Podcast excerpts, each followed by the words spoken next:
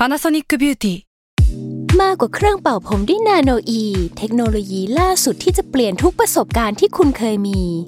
นาโนอีมอยส์เจอร์พลัสเพิ่มความชุ่มชื้นให้เส้นผมหลังใช้งานมากขึ้นถึง 18 เท่า พร้อมชะลอการเฟดของสีผมสำหรับคนชอบทำสีผม ดูแลความชุ่มชื้นทั้งเส้นผม หนังศีรษะและผิวคุณ Panasonic NA0J มีเทคโนโลยีนาโนอีที่ care only you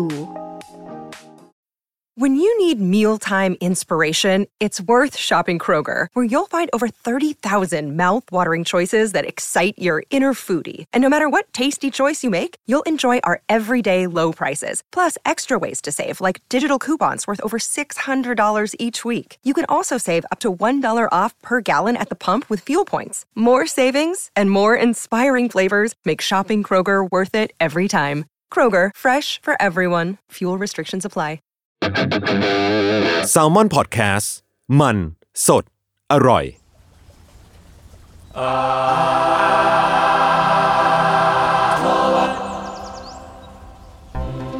สวัสดีครับทุกคน ขอต้อนรับเข้าสู่รายการ Art Word Baby โอมเฮ้ยไม่โอมอะน้องต่อดิน้องต่อดิ โอมไม่โอมครับ เรื่องศิลปะน่าสนใจนะครับจนไม่ได้เราไม่ได้อยากเก็บไว้คนอะไรเดียว นะ รายการที่เราเรื่องศิลปะนี่ครับในหลากหลายแง่มุมของผมตามความในใจของผมสามคนครับ พวกกับผมครับจุนจากสมอลบัตแคร์ครับ ต้นกล้าสามัญแลบครับ มีแซลมอนฮาวแกรบครับก็ที่ผมร้องไปตอนแรกดูจากปกแล้วก็คงรู้แหละว่าวันนี้เรามาคุยเรื่องอะไรเรื่องไหลยูอะเรื่อกิงไหลอะนะอ๋อไม่อันนั้นนั่นตตออนนที่ที่แล้ว อ๋อโอเคโอเค โอ้ไม่โอ้ไม่แกซึ่งจริง ๆ ก็ผมกับพี่เมงก็รู้จักสิ่งนี้มาสักพักแหละใช่ไหมครับ พี่เมงขอโทษแล้วกันขอโทษแล้วกัน แต่ต้นกล้าเนี่ยต้นกล้าก็รู้จักแหละแต่ต้นกล้าไม่ได้ตามไปเยอะรู้จักก็รู้จักแบบเพียงผิวเผิน โอ้โหเราเกลีเล่ยดนอะไรนะ เขานั่นแหละเอาเป็นว่า ตอนนี้เป็นตอนของพี่เมงนี่ครับครับยังไงครับ โอเคครับ เริ่มเลยกันนะเอ้ยคือเฮ้ยพี่เมงดูเหนื่อยสุดๆเลย Energy ได้ผเปรียบมเพิ่งตื่นขอโทษทีเออโอเค คือเราปฏิเสธไม่ได้เลยว่าช่วงเนี้ยวงเคป๊อปที่กำลังมาแรงมากเนี่ยเออเกิร์ลเจนก็คือเกิดเจนในบ้าเก่าไปหน่อย SNSD แล้วอีเวนโอ้โหโอเค คือ New ก็ Jean คือนิวจีนครับทุกคนผมว่าน่าจะเป็นแบบ ผมว่ามันสร้างกระแสอิมแพ t ในหลายแบบ หลายประเทศวงเออหลายประเทศหลายวงการอะไรมากมายอืมเรียกว่าก็มันคือเพลงป๊อปของยุคนี้แหละเนาะครับอ่าอืมจุนลองพูดคำว่านิวจีนหน่อยดินิวจีนโอเคจอต่จานมันชัดเหมือนกัสะใจดิซึ่งซึ่งนั่นแหละผมก็เลยรู้สึกว่าเออมันมีสโคปของเรื่องที่น่าสนใจ และก็วันเนี้ยจะลองมาคุยกันดูครับ ก็อย่างที่บอกเนอะนิวจีเนี่ยเป็น วงที่มาแรงมากเป็นวงเคป๊อปจากเกาหลีใต้ที่มาแรงมากในช่วงนี้เนอะครับ แล้วก็วงเกิร์ลกรุ๊ปน้องใหม่เนี่ยเพิ่งเดบิวต์ไปเมื่อปีที่ผ่านมาก็คือปี 2022เนอะอันนี้เราอัดต้นเอ่อ2023 เดือนมกราเนอะซึ่งวงเนี้ยประกอบด้วยสมาชิก 5 คนก็คือมินจีฮันนี่แล้วก็ดานิเอลแฮริน แล้วก็ฮเยอิน ครับ หรือเฮอินก็ได้มั้งใช่ไหมบางคนอ่านเฮอินอืมโอเค ผมจะข้ามชื่อจริงพวกเขาไปเพราะว่า น่าจะไปรีเสิร์ชก็ได้ ซึ่งอ่านิวจีนเนี่ย เปิดตัวด้วยการปล่อยมิวสิกวิดีโอเพลง Attention ในวันที่ 22 กรกฎาคมปี 2022 ก็คือปีที่แล้วเนอะครับแต่ใน YouTube เหมือนผมไปตามดูแล้วมันเหมือนจะลงเป็นวันที่ 21 ไม่แน่ใจดีเทลเหมือนกันว่าทำไมทำโซนปะไม่แน่ใจไม่ไม่น่าใช่เพราะว่าประกาศมันคือตัวเลข 22 เลยอืมอืมยังไม่ชัวร์เหมือนกันว่าเพราะอะไรเหมือนกัน แล้วก็ซึ่ง ไอการเปิดตัวเนี่ย ถือว่าเป็น move ที่น่าตื่นเต้น น่าตื่นเต้นในวงการเคป๊อปแล้วกัน เพราะว่าเขาเปิดตัวด้วย MV เลย คือเขามีการโปรโมทก่อน ไม่มีการโปรโมทอะไรก่อน ไม่มีการปล่อย teaser เป็นภาพ คือไม่มีใครเห็นหน้าสมาชิกก่อนด้วยซ้ำเท่าที่อืมเท่าที่จะจำได้นะใช่ใช่เออ แล้วก็ภาพโปรโมทใด ๆ ก็ไม่มี มีแค่ตอนประมาณวันที่หนึ่งกรกฎาคมนะ เป็นทางค่ายเนี่ย ค่าย ADOR ก็เอ่อต้นสังกัดของนิวจีนส์เอ่อวันที่หนึ่งกรกฎาคมเขาปล่อย แค่รูปตัวการ์ตูนกระต่าย ซึ่งเป็นมาสคอตที่เราเห็นกันเต็มไปหมดตอนเนี้ย แล้วก็เป็นกราฟิกเหมือนจะเป็น 3D ด้วยเลข 22 แล้วก็ 7 แล้วก็ 22 แล้วไม่บอกอะไรเลย เหมือนแบบใบ้ไกลๆว่าแบบน่าจะมีอะไรในวันที่เหล่านั้นอะไรเงี้ยอืมซึ่งต้องย้ำอีกรอบว่าจนถึงก่อนวันที่ 22อะไม่มีอะไรปล่อยมาเลยยกเว้นไอ้กระต่ายกับ 22 7 22 อันนี้อะไรเงี้ยมแต่จริง ๆ แล้วอะมันมีข่าวใบ้มาเหมือนกันว่าตั้งแต่ช่วงปลายปี 2021เนอะ ADOR เคยประกาศว่าจะมีการเปิดตัวเกิร์ลกรุ๊ปอืม ในปี 2022 แต่ก็ยังไม่ได้บอกอะไรอยู่ดีแค่บอกว่าเอ้ยเราอาจจะมีเกิร์ลกรุ๊ปอะไรปล่อยตัวเนอะยังไงก็ตามเนี่ย วันที่ปล่อย MV วันแรกอะจากสิ่งไอองค์ประกอบเหล่านี้ที่ผมพูดอะครับมันก็เลยผมคิดว่ามันน่าจะได้ผลในแง่ความตื่นเต้นด้วย เพราะมันไม่ได้บอกอะไรก่อนขนาดนั้นอืมและก็มีฐานคนดูที่ติดตามมากพอ เพราะว่า ADOR เนี่ยมันก็มีชื่อเสียงประมาณหนึ่งเดี๋ยวจะจะเล่าต่อไปว่าค่ายมันไม่ได้เล็กอะไรมากมันมีเครดิตอะไรบ้างเนาะอ่า แต่ยังไงก็ตามเนี่ยการกระทำเนี้ยที่ถือว่าเป็น surprise release เนาะก็เสี่ยงอยู่ดี เพราะว่ามันมันคือการวัดพลังอะของตัวเพลง แล้วก็ตัว MV ว่า เฮ้ย คุณจะไปได้ขนาดไหน มันทำงานกับคนดูมากพอไหม ซึ่งยอดวิวของเพลง attention ที่ปล่อยในวันที่ 22 กรกฎาคมปีที่แล้วเนี่ยเนาะทะลุ 1.3 ล้านภายในไม่ถึง 24 ชั่วโมงอืมซึ่งผมโหดากเพิ่งไป research ตัวเลขผมโห มึงเอามึงเอาเรื่องเนอะแล้วก็ตอนที่ผมเขียนสคริปต์เนี่ยตอนนี้ยังไม่ได้แวะไปดูล่าสุดเนอะแต่ตอนที่ผมเขียนสคริปต์อะคือ 38 ล้านวิว อืม ซึ่งมันแบบเพิ่งกลางปีที่แล้วเองเนาะเอ่อก็นั่นแหละครับ มันก็สามารถกล่าวได้ว่าข้อพิสูจน์พลังของเพลงและ MV มันก็ชัดอยู่ว่าเออมันทำงานกับคนดูจริงๆเนาะพอหลังจาก attention เนี่ย New Jeans ก็ปล่อยซิงเกิลที่ 2 คือ Hype Boy ซึ่งเป็นเพลงเดียว แต่มีมิวสิกวิดีโอ4ตัวอืม แล้วเล่าผ่านมุมมองของสมาชิกแต่ละคนครับ แต่แต่มันมีสี่ตัวจริง ๆ สมาชิกเขามี5คนนะแต่ว่ามี4ตัวเพราะมันมี MV หนึ่งเนี่ยมีสองเป็นคนสองคนก็คือแฮรินกับดานิเอลเออ ก่อนจะตามมาด้วย MV เพลง Hurt ซึ่งเป็น B side ในอัลบั้มถ้าสังเกตดีๆ เดี๋ยวเดี๋ยวเรามาวิเคราะห์กันว่าเอ้ยเชื่อเขาปล่อยแบบท่าพิสดารหมดเลยอะซึ่งอะพอพอหลังจาก Hype Boy นะก็เป็นเป็น B side ที่เป็นเพลงชื่อว่า Hurt นะซึ่งมี MV เหมือนกันแต่ว่าก็จะเป็นหน้าพวกเขาซะส่วนใหญ่แบบร้องเพลงกึ่งกึ่งๆแบบ กึ่งกึ่ง lip sync มากกว่าที่จะเป็น MV มีเรื่องเนาะอืมใช่ใช่ใช่แล้วก็หลังจาก B side เนี่ยก็ค่อยปล่อย EP เป็นอัลบั้มเดบิวต์ออกมาอ่า EP อัลบั้มก็คืออัลบั้มเล็กกันเนอะมีแบบอ่ากี่เพลงนะสี่เพลงห้าเพลงเนาะในวันที่หนึ่งสิงหาคม พร้อมกับซิงเกิลที่3คือเพลงคุกกี้ซึ่งไอ้คุกกี้เนี่ยก็มี MV อีก ใช่ แต่ก็ MV เป็นแบบเต้นเต้นๆอ่าแบบ lip sync ซะส่วนใหญ่ ไม่ได้ลงทุนเยอะขนาดนั้น ใช่ ไม่ได้เป็นมี storyline อ่าขนาด Hype Boy หรือว่า Attention เนาะ ยอดจองพ r ออเดอร์ของอัลบั้ม New Jeans ทำลายสถิติสูงสุดของวงเกิร์ลกรุ๊ปเกิน 4 4 4 0 0 4,000 copies แต่ว่าอันเนี้ยเท่าที่ผมเข้าใจนะยอดพ r ออเดอร์มันก็คืออัลบั้มตัว physical แหละ น่าจะหมายถึงอันนั้น ชื่อของ New Jeans แปลตรงๆ ก็คือกางเกงยีนส์ตัวใหม่นะครับยีนส์เนี่ยคือกูใช้สอดเสือเยอะเหมือนกันนะยีนส์เนี่ยคือเสื้อผ้าที่มีความ timeless อ่าตอนตอนนั้นเราไม่มีคุยกันในไม่มีเทวัสนซอเก่าเหมือนกันเออมันใช่มันใช่มีความ ไม่เก่าแบบเรียกว่าคลาสสิกก็ได้เนาะผ่านหรือหรือยิ่งเก่าแล้วมันยิ่งแบบเก่าก็ยิ่งสวยหรือเออเปล่ายิ่งสวยบางคนก็เล่นกันแบบนั้นนะ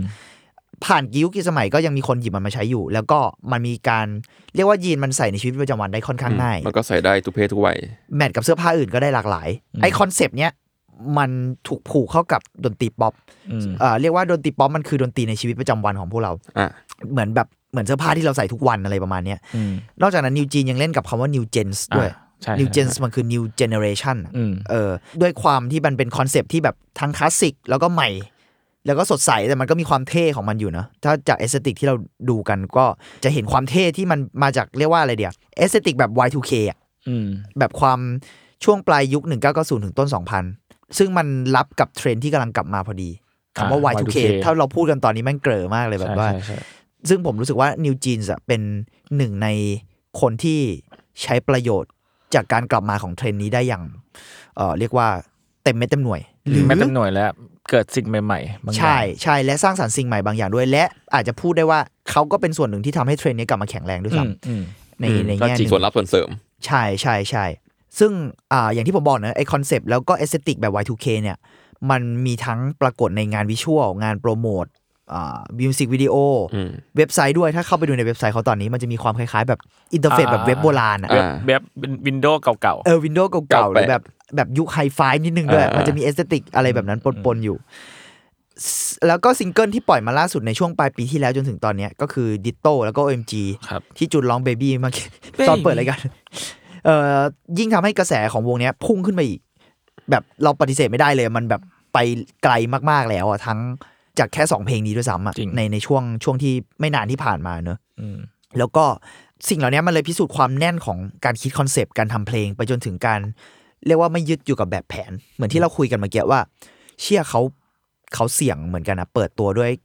ก็กูจะปล่อย MV ก่อนอะอืมแต่ผมเชื่อว่าเขาคิดอะไรบางอย่างมานะเราไม่แน่ใจเหมือนกันว่า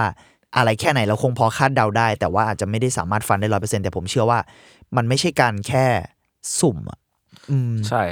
คิดเหมือนกัน เออ แล้วก็ไฮบอยเองเอ่อต่อจาก attention เนอะไฮบอยเนี่ยก็ไปต่อแล้วเป็นเพลงเดียวที่มีมิวสิกวิดีโอสี่ตัว แล้วก็ยังมีเพลง Hurt ที่เขาเลือกปล่อย B side ก่อนที่จะปล่อยซิงเกิลที่3อะมันมีความแบบเล่นอะไรบางอย่างเหมือนกัน แล้วซิงเกิลที่ 3 ก็ออกพร้อมอัลบั้มซึ่งไอวิธีการเหล่านี้มันมีความ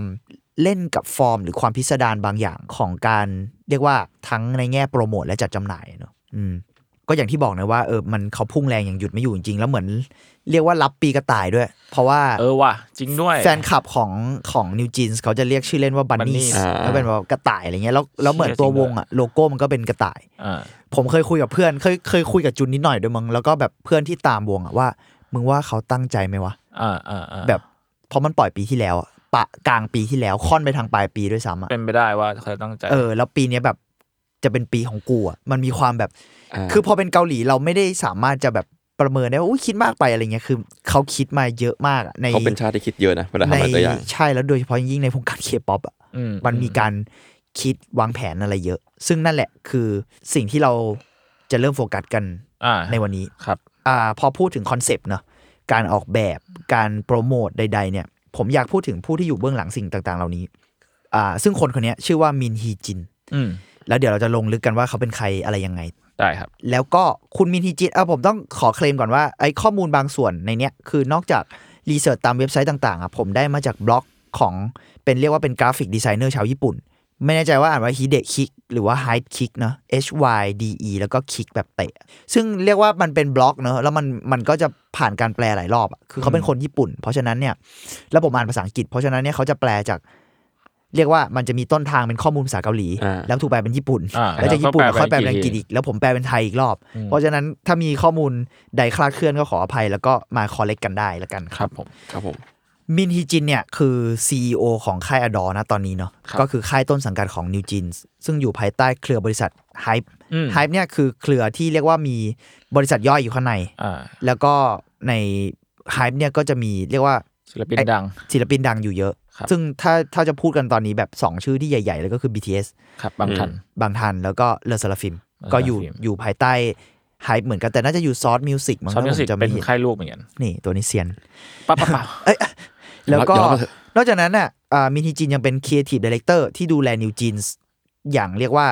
เป็นความรับผิดชอบของเธออ่าค่อนข้างเต็มที่ในในตอนนี้ เพราะฉะนั้นอะ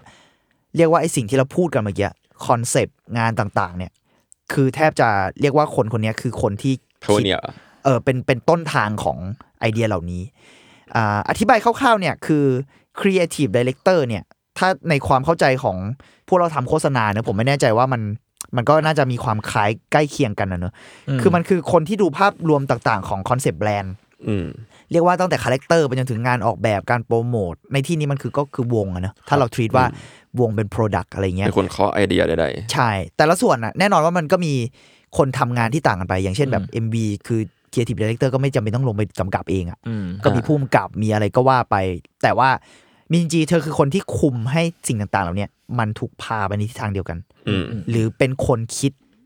เรียกว่า concept แรกของภาพใหญ่มันเออ ภาพใหญ่ภาพใหญ่ของมันภาพรวมของมัน เป็นคนเช็คเป็นผู้นำใช่ แล้วก็เอ่อนั่นแหละครับง่ายๆคือมินฮีจินเป็นพี่โจจะเรียกเป็นพี่อย่างนั้นก็ได้ เป็นพี่วิชัย อ่าเป็นพี่ชัยเป็นแหละพี่วิชัย เป็นพี่วิชัยอะไรประมาณนั้นโอ้เปรียบเทียบแปลกเหมือนกันนะนั่นน่ะสินะอ่ามินฮีจินเนี่ยเกิดที่เกาหลีใต้เอ่อในปี 1979 นะครับ ตอนนี้ 2023 ก็อายุประมาณ 44 ปีอืมก็เรียกว่าไม่ไม่ได้มีอายุมากเท่าไหร่ครับเธอมีความสนใจเกี่ยวกับการวาดรูปแล้วก็งานออกแบบมาตั้งแต่ช่วงวัยรุ่น แต่ ในขณะเดียวกันเนี่ยก็อยากเป็น audio director ซึ่งผมก็ไปรีเสิร์ชออเหมือนกันว่า audio เออ audio director เอ้ย audio director มันคืออะไรเนอะแต่ว่าพอไป research อะมันมีความคล้ายๆกับคล้ายๆพี่โจประมาณหนึ่งแต่ว่า audio director มันจะดูแล detail อย่างเช่น ถ้าเป็นในเกมอะมันคือคนที่จะกึ่งกึ่งดีไซน์เสียงนิดนึงด้วยอะคนคุมภาพรวมอะไรประมาณนี้มันก็คือ director อะแหละก็ตามชื่อ directorอร์เนาะใช่คือว่าเป็น audio ของอะไรอีกเรื่องหนึ่งใช่ใช่มันก็แล้วแต่ว่าไอสิ่งที่เราไปคุมอะมันคือ เสียงในรูปแบบไหนเช่นพอดแคสต์หรือว่าภาคเสียงเกมภาคเสียงการ์ตูนอะไรก็ว่าไปเนอะซึ่งไอความสนใจเนี้ยเอ่อมันถึงขนาดที่ทำให้มินฮีจินเลยไปเข้าร่วมชมรมกระจายเสียง มันเรียกว่า broadcasting club ของโรงเรียนอืมแต่ว่าในที่สุดอะเธอก็ตัดสินใจเรียนมหาวิทยาลัยในสาขา visual design เนอะครับอ่าแต่ผมรู้สึกว่าไอสิ่งเนี้ยมันก็บอก character บางอย่างอะอืมเขาจะแบบภาพกับเสียงหรือว่าการ design visual ที่มาจากคนสนใจด้านเสียง อะอ่าอืมความชอบของเขามันชัดเจนว่าหนึ่งใช่ ก็อ่าหลังจากจบฝึกงานกับบริษัทเอเจนซี่โฆษณาในช่วงมหาวิทยาลัยเนอะก็แน่นอนว่า พอเราจบฝึกงานแล้วยิ่งเป็นสายโฆษณา พวกเราก็จะ self-doubt แล้วก็เป็นปกติ ก็ยังเป็นอยู่ มินฮีจิน self-doubt ครับ ในช่วงที่หลังจบฝึกงาน เริ่มกังวลเกี่ยวกับที่ทางในอาชีพในอนาคตต่างๆ จนวันหนึ่งเนี่ย เธอได้ดูวิดีโอทีเซอร์โปรโมทของโบอา จากค่ายอ่า SM โอ้โหโบอาซึ่งโบอานี่ก็โอ้โหเป็นยุคแบบเป็น iconic ในยุคหนึ่งใช่ iconic แล้วก็ยังอยู่ถึงทุกวันเนี่ยเป็นอืมชื่อวงเลยนะ GOT the beat ปะเอ้ยไม่ใช่ใช่ใช่ไหมมันคือเหมือนเขามาจริงๆเขาก็เป็นศิลปินเดี่ยว แต่ว่าตอนนี้เขาทใช่ำวงโปรเจรกต์วมรวมแบบโปรเจกต์รวมใน SM ชื่อ Girls On Top ใช่ Girls On Top เรียกว่าเป็นแบบศิลปินลูกหม้อของ SM คนหนึ่งแบบเป็นแรก ๆ เลยอะใช่แรก ๆ เลย น่าจะเป็นคนแรก ๆ ที่ไปดังอยู่ญี่ปุ่นด้วยป่ะบัวใช่ใช่ใช่ใช่ใช่ใช่ไปเรียกว่าเป็นคนที่ตีตลาดญี่ปุ่นอย่างแบบ เต็มรูปแบบอืมครับอ่าซึ่งโบอาเนี่ยก็เป็นนักร้องค่าย SM เนอะ SM คือค่ายดนตรีใหญ่น่าจะรู้จักกันหมดแล้วแหละ แต่ว่าอ่าผมผมพูดรีแคปนิดหน่อย เป็นค่ายดนตรีเอ่อค่ายเพลงของ K-POP ที่ยิ่งใหญ่ที่สุดอ่าค่ายหนึ่งครับอ่าอยู่ใน Big Three Big Three มันมี SM YG แล้วก็ JYP นะครับอ่านั่นแหละ แล้วก็การที่ได้ดูวิดีโอทีเซอร์โปรโมทเนี่ย แต่ผมผมพยายามหาข้อมูลแต่ไม่เจอว่ามันคือตัวไหนนะ แต่น่าจะเป็นตั้งแต่โบอาแบบแรก ๆ เลยอะเพราะว่ามินฮีจินก็น่าจะอายุประมาณหนึ่งใช่และน่าจะไล่เลี่ยกับโบอาน่าจะนะน่าจะประมาณเดียวกับโบอา เออ นั่นเป็นจุดเปลี่ยนสำคัญของมินฮีจินเลยที่ทำให้เธอคิดอะไรได้ พอเธอดูทีเซอร์เนี่ยเสร็จเธอก็คิดว่า เอ้ย หรือว่าเราอาจจะทำงานกับ ไออุตสาหกรรมอุดนตรีไอดอลนี้ได้อ่าอืมคือเหมือนแทนที่เธอจะไปโฟกัสที่โฆษณาหลักหมายถึงดีไซน์สิ่งที่เกี่ยวกับโฆษณาเป็นหลักเนี่ย เธอกลับลองโฟกัสว่าเฮ้ยหรือว่าไอดอลเนี่ย มันจะเป็นทางที่น่าสนใจนะอะไรเงี้ยซึ่งมินฮีจินเนี่ยเคยให้สัมภาษณ์ว่าที่จริงแล้วความสนใจส่วนตัวของเธอเนี่ย แบบเรียกว่า aesthetic หรือว่า taste ส่วนตัวเนี่ย ไม่ลิงก์กับความเป็นไอดอลเลย เรียกว่าไม่ลิงก์กับความเป็นไอดอลในเวลานั้นละกันเนอะอืม เออไม่ใช่ไม่ลิงก์เลยแต่ใช้เธอใช้คำว่าไม่ลิงก์ขนาดนั้นโทษทีแต่แน่นอนว่าวงการเนี้ยครองตลาด mass เนอะในในเกาหลีหรือช่วงนั้นผมเรียกว่ามันกำลังค่อยๆขึ้นมาตีตลาดระดับ international ในเอเชีย หรือในเป็นยุคระดับที่โลก เกาหลีเริ่มบุกเบิก ใช่โบอา มันคือยุคที่แบบกำลังจะแบบขึ้นมาของเกาหลีอะของวัฒนธรรมเคป๊อปอะไรเงี้ยแล้วมินฮีจินเนี่ยเธอสนใจในความย้อนแย้งนี้ คือเธอตื่นเต้นที่จะอยากใช้เทสตัวเองอะใช้ไอเดียของตัวเองหรือลักษณะงานของตัวเองเนี่ยส่งสิ่งเนี่ย ออกไป สิ่งที่แบบผู้บริโภคเนี่ยไม่ค่อยคุ้นเคยมากเท่าไหร่ครับเออเธอใช้คำว่าเธออยากมาขยายพรมแดนของวัฒนธรรมไอดอลอะไรประมาณ Shadow นี้อ่าถ้าแปลจากภาษาอังกฤษมันคือใช้คำว่า widen horizon นี่อะไรประมาณเนี้ย Shadow ยิ่งใหญ่คำศัพท์มึงเพราะมากเลยเออแล้วก็ประมาณนั้นอะเธอก็แบบเรียกว่าก็มีความอหังการประมาณหนึ่งอะอ่าแบบที่จะ express ตัวเองอะในวิธีของตัวเองแต่เข้ากับตลาด mass แบบเต็มที่อะไรประมาณเนี้ยเนาะแต่ขณะเดียวกันอะเธอก็ไม่ใช่แบบว่า artist ที่อยู่กับแค่ตัวเองอะ เธอก็บอกเหมือนกันว่ามึงอาร์ตดีเลกเตอร์เนี่ย กับ graphic designer เนี่ยต้องมี skill ในการสื่อสาร เธอพูดด้วยแบบในสัมภาษณ์ชัดเลยว่าต้องมี skill ในการสื่อสารและรู้เรื่องการตลาด สมแล้วที่เป็นคนคนโฆษณา ใช่โฆษณาเพื่อจริงเพราะในที่สุดจุดประสงค์ที่เราอยาก express ความแปลกใหม่หรือว่าเอ้ย express ความเป็นตัวเองแล้วก็สร้างความแปลกใหม่ในตลาดอะในที่สุดคุณก็ต้องเข้าใจตลาดไงใช่คุณต้องสื่อสารกับคนอยู่ดี เข้าใจตลาดและสื่อสารกับคนอืมเออมันถึงจะสร้าง Impact กับผู้คนได้ครัเนาะ มินฮีจินเนี่ยเข้าสู่บริษัท SM Entertainment ในปี 2002อืมแล้วก็สร้างเรียกว่าผลงานโดดเด่นในวงการเคป๊อปมากมาย ผลงานชิ้นแรก ๆ ที่เธอได้แสดงฝีมืออย่างเป็นทางการเนี่ยอ่าในฐานะ director แล้วก็ graphic designer นะคือการคุมภาพรวมของ visual ในซิงเกิลเพลง G ของ Girl Generation อ๋อเหรออันนี้คือมีโอเคจริงนี่คือมินฮีจิน และนี่คืองานแรก ๆ ก็ก็ Girls' Gen อะงานแล้วแรกก็งานแรกก็ตึง ซึ่งงานนั้นก็ทำให้ อีกเพลงหนึ่งอืม ใช่เดี๋ยวเดี๋ยวเราจะต่อกันเดี๋ยวผมพูดอีกเพลงด้วยได้อีกเพลงหนึ่งคือ Sorry Sorry ของ Super Junior โอ้โหแล้วสองเพลงเนี้ยอยู่ในปีเดียวกันคือ 2009อ่าซึ่งอะให้ผมบอกแค่บอกว่ามันก็สร้างบทการณ์ไปทั่วโลกมาบ้านหนึ่งไอไอเพลจีงจีนี่อะแบบอื้อหือเกิร์ลเจนส์นี่แบบอ้ยเพราะว่า Girls คอสตูม Gen หรือวิชวลมันอะมันคือแบบกางเกงสกินนี่เลยอืมซึ่งอีสกินนี่ตอนนั้นก็คือคิดระเบิดฮิตจิบหายกางเกงสกินนี่สีอะแล้วเออเตะเตะต้องสีๆโซด้วยมาเดปาเดป้าเออใช่ไหมโอ้โหกูร้องได้มั่วมาก นั่นแหละเรียกว่าอ่ามันก็สร้างแรงอิมแพ t ไปทั่วโลกนะ อืมแล้วยุคนั้นขนาดเราเป็นแบบอะผมมัธยมชายล้วนเนี้ยเรายังแบบ เฮ้ย Girls' Gen Girls' Gen แล้วทุกคนก็ใส่กางเกงยีน skinny สีหมด ใช่เอใช่อผมแล้ว เป็นแบบ metalhead อะยังยังเคยฟังอะมันยังไงก็ต้องมันหผ่านีนไม่อะพ้นอะปีนข้าวก็ยังเจออะแล้วในที่สุดนั้นคือเรียกว่าเป็น wave ที่เรียกว่า wave ลูกแรก ๆ ที่เกาหลีเริ่มบุกตลาดโลกอะอืม อืม และ Sorry Sorry นี่เราไม่ต้องพูดถึงอยู่แล้วมันแบบ Sorry Sorryเป็น wave ที่รุนแรงนะแบบรู้สึกเลยอะ Sorry, sorry, sorry, sorry, แล้วสองงานเนี้ยคืออยู่ปีเดียวกันอะแล้วอืมมินฮีจินมีส่วนร่วมในการคุมภาพรวมน่าจะอยู่ประมาณมหนึ่งไม่ใช่มสองมเออประมาณมต้นจำมองไม่ได้ละแต่มอต้นแหละ ใช่ไหมเออแล้วก็ผลงานต่อมาที่น่าสนใจอีกอันก็คือ เธอคือคนที่วางคอนเซปต์ของวง FX ใช่เอ่อ FX ในอัลบั้ม Pink Tape ปี 2013 แล้วก็ Four Walls ในปี 2015 ซึ่งผมชอบ 2 อัลบั้มนี้มากอืม แต่เท่าที่เข้าใจเหมือน2อัลบั้มเนี้ยมันจะมีอ่าเรียกว่ามันอาจจะไม่ได้ success ขนาดนั้นในช่วงเวลา มันไม่ได้ประสบความสำเร็จขนาดนั้นในช่วงเวลาของเขา เท่าที่ผมเข้าใจไม่แน่ใจเหมือนกันแต่มีเรียกว่ามีกลุ่มแฟนเหนียวแน่นอะมาก ๆ แล้วก็จนถึงทุกวันนี้คนเริ่มกลับไปค้นพบอะมันเหมือนมีมีความเคาประมาณหนึ่งอะ FX มีความเป็นวงที่เคาประมาณหนึ่งอะไรเงี้ยในแง่ concept ในแง่เพลง อืมอืมเพื่อนผมที่เป็นแบบชาวดูคอนดูเกาหลีด้วยกันไอ้วีมันก็ชอบอัลบั้มของ FX ในช่วงนั้นเหมือนกันเออโฟวอลอะไรเงี้ยโฟวอลผมชอบมาก ผมชอบโฟวอลมากเหมือนกัน แล้วก็อันนี้คือในปี 2013 2015 เนอะต่อมาก็เป็นอัลบั้ม Monster ของ EXO ในปี 2016อ่าซึ่ง EXO นี่ก็เป็นก็ไม่ต้อีองกตำนานพูดหนึ่ถึงงของ K-POP เออขนาดที่เคแบบอาจจะไม่ได้ตามมึงทุกคนจะเคยได้ยินเออชื่อเหล่านี้หมดเลยอะแล้วในอัลบั้มเหล่านี้ของศิลปินเหล่านี้มันคือ เรียกว่าเป็นอ่าอ่าอัลบั้มที่ท็อปแล้วก็สร้างเรียกว่าสร้างปรากฏการณ์ในวงการ ไม่ใช่แค่สำหรับค่ายเนอะเรียกว่าในวงการ K-POP ได้เลยอืมและวงการเคป๊อปที่ส่งออกไปในตลาดโลก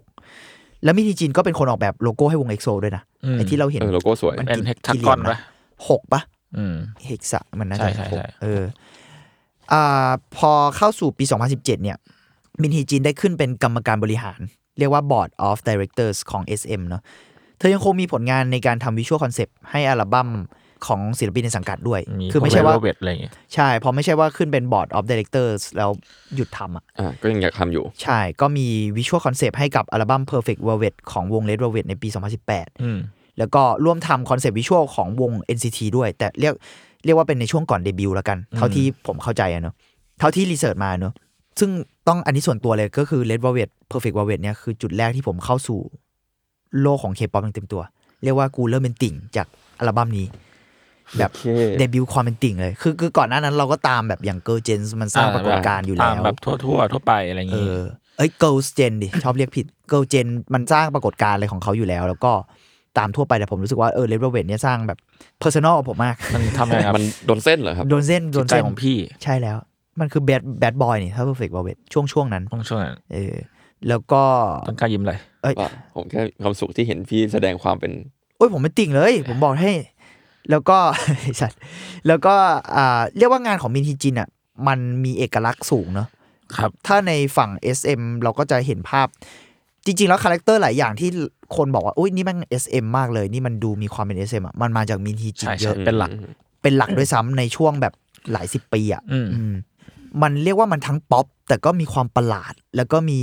สัญลักษณ์แฝงอยู่เยอะ เธอจะชอบมีความ symbolic อย่างเช่นแบบ ภาพนี้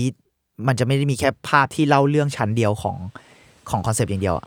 นอกจากเล่าเรื่อง concept ที่แน่นแล้วอะมันจะมีแบบสัญลักษณ์อะไรบางอย่าง แต้มไว้อะไรอย่างเงี้ย ความ Easter egg เยอะๆอะไรอย่างเงี้ยใช่ใช่อะไรประมาณนั้น มันไม่ใช่คำว่า Easter egg ก็ไม่ไม่ไม่เชิงอะมันคือมันคือ symbolic อืมอะอะไรประมาณนั้นเอ่ออซึ่งสไตล์เนี้ยมันเรียกว่าสร้างสร้าง ให้ตัวเธอและ SM อะมีความแบบโตมาด้วยกันอะอืมและถ้าพูดขึ้นไปอีกนิดนึง เรียกว่า K-POP ก็เธอก็มีส่วนสำคัญที่ผลักดันวงการ K-POP ให้ขึ้นไปอะเนอะแต่แน่นอนว่าเราไม่สามารถแบบชื่นชม SM ได้แค่ค่ายเดียว เพราะว่า JYP YG หรือกระทั่งค่ายอื่นๆเนี่ยมันก็คิวบใดอ่าส่งอิทธิพลเหมือนกันแล้วก็ไปด้วยกัน แต่ว่าเรียกว่าอันนี้เป็นหัวหอกสำหรับ SM แล้วกัน แล้วก็เป็นส่วนหนึ่งของเรียกเป็นหัวหอกของ SM และเป็นหัวหอกของวงการเคป๊อปแล้วก็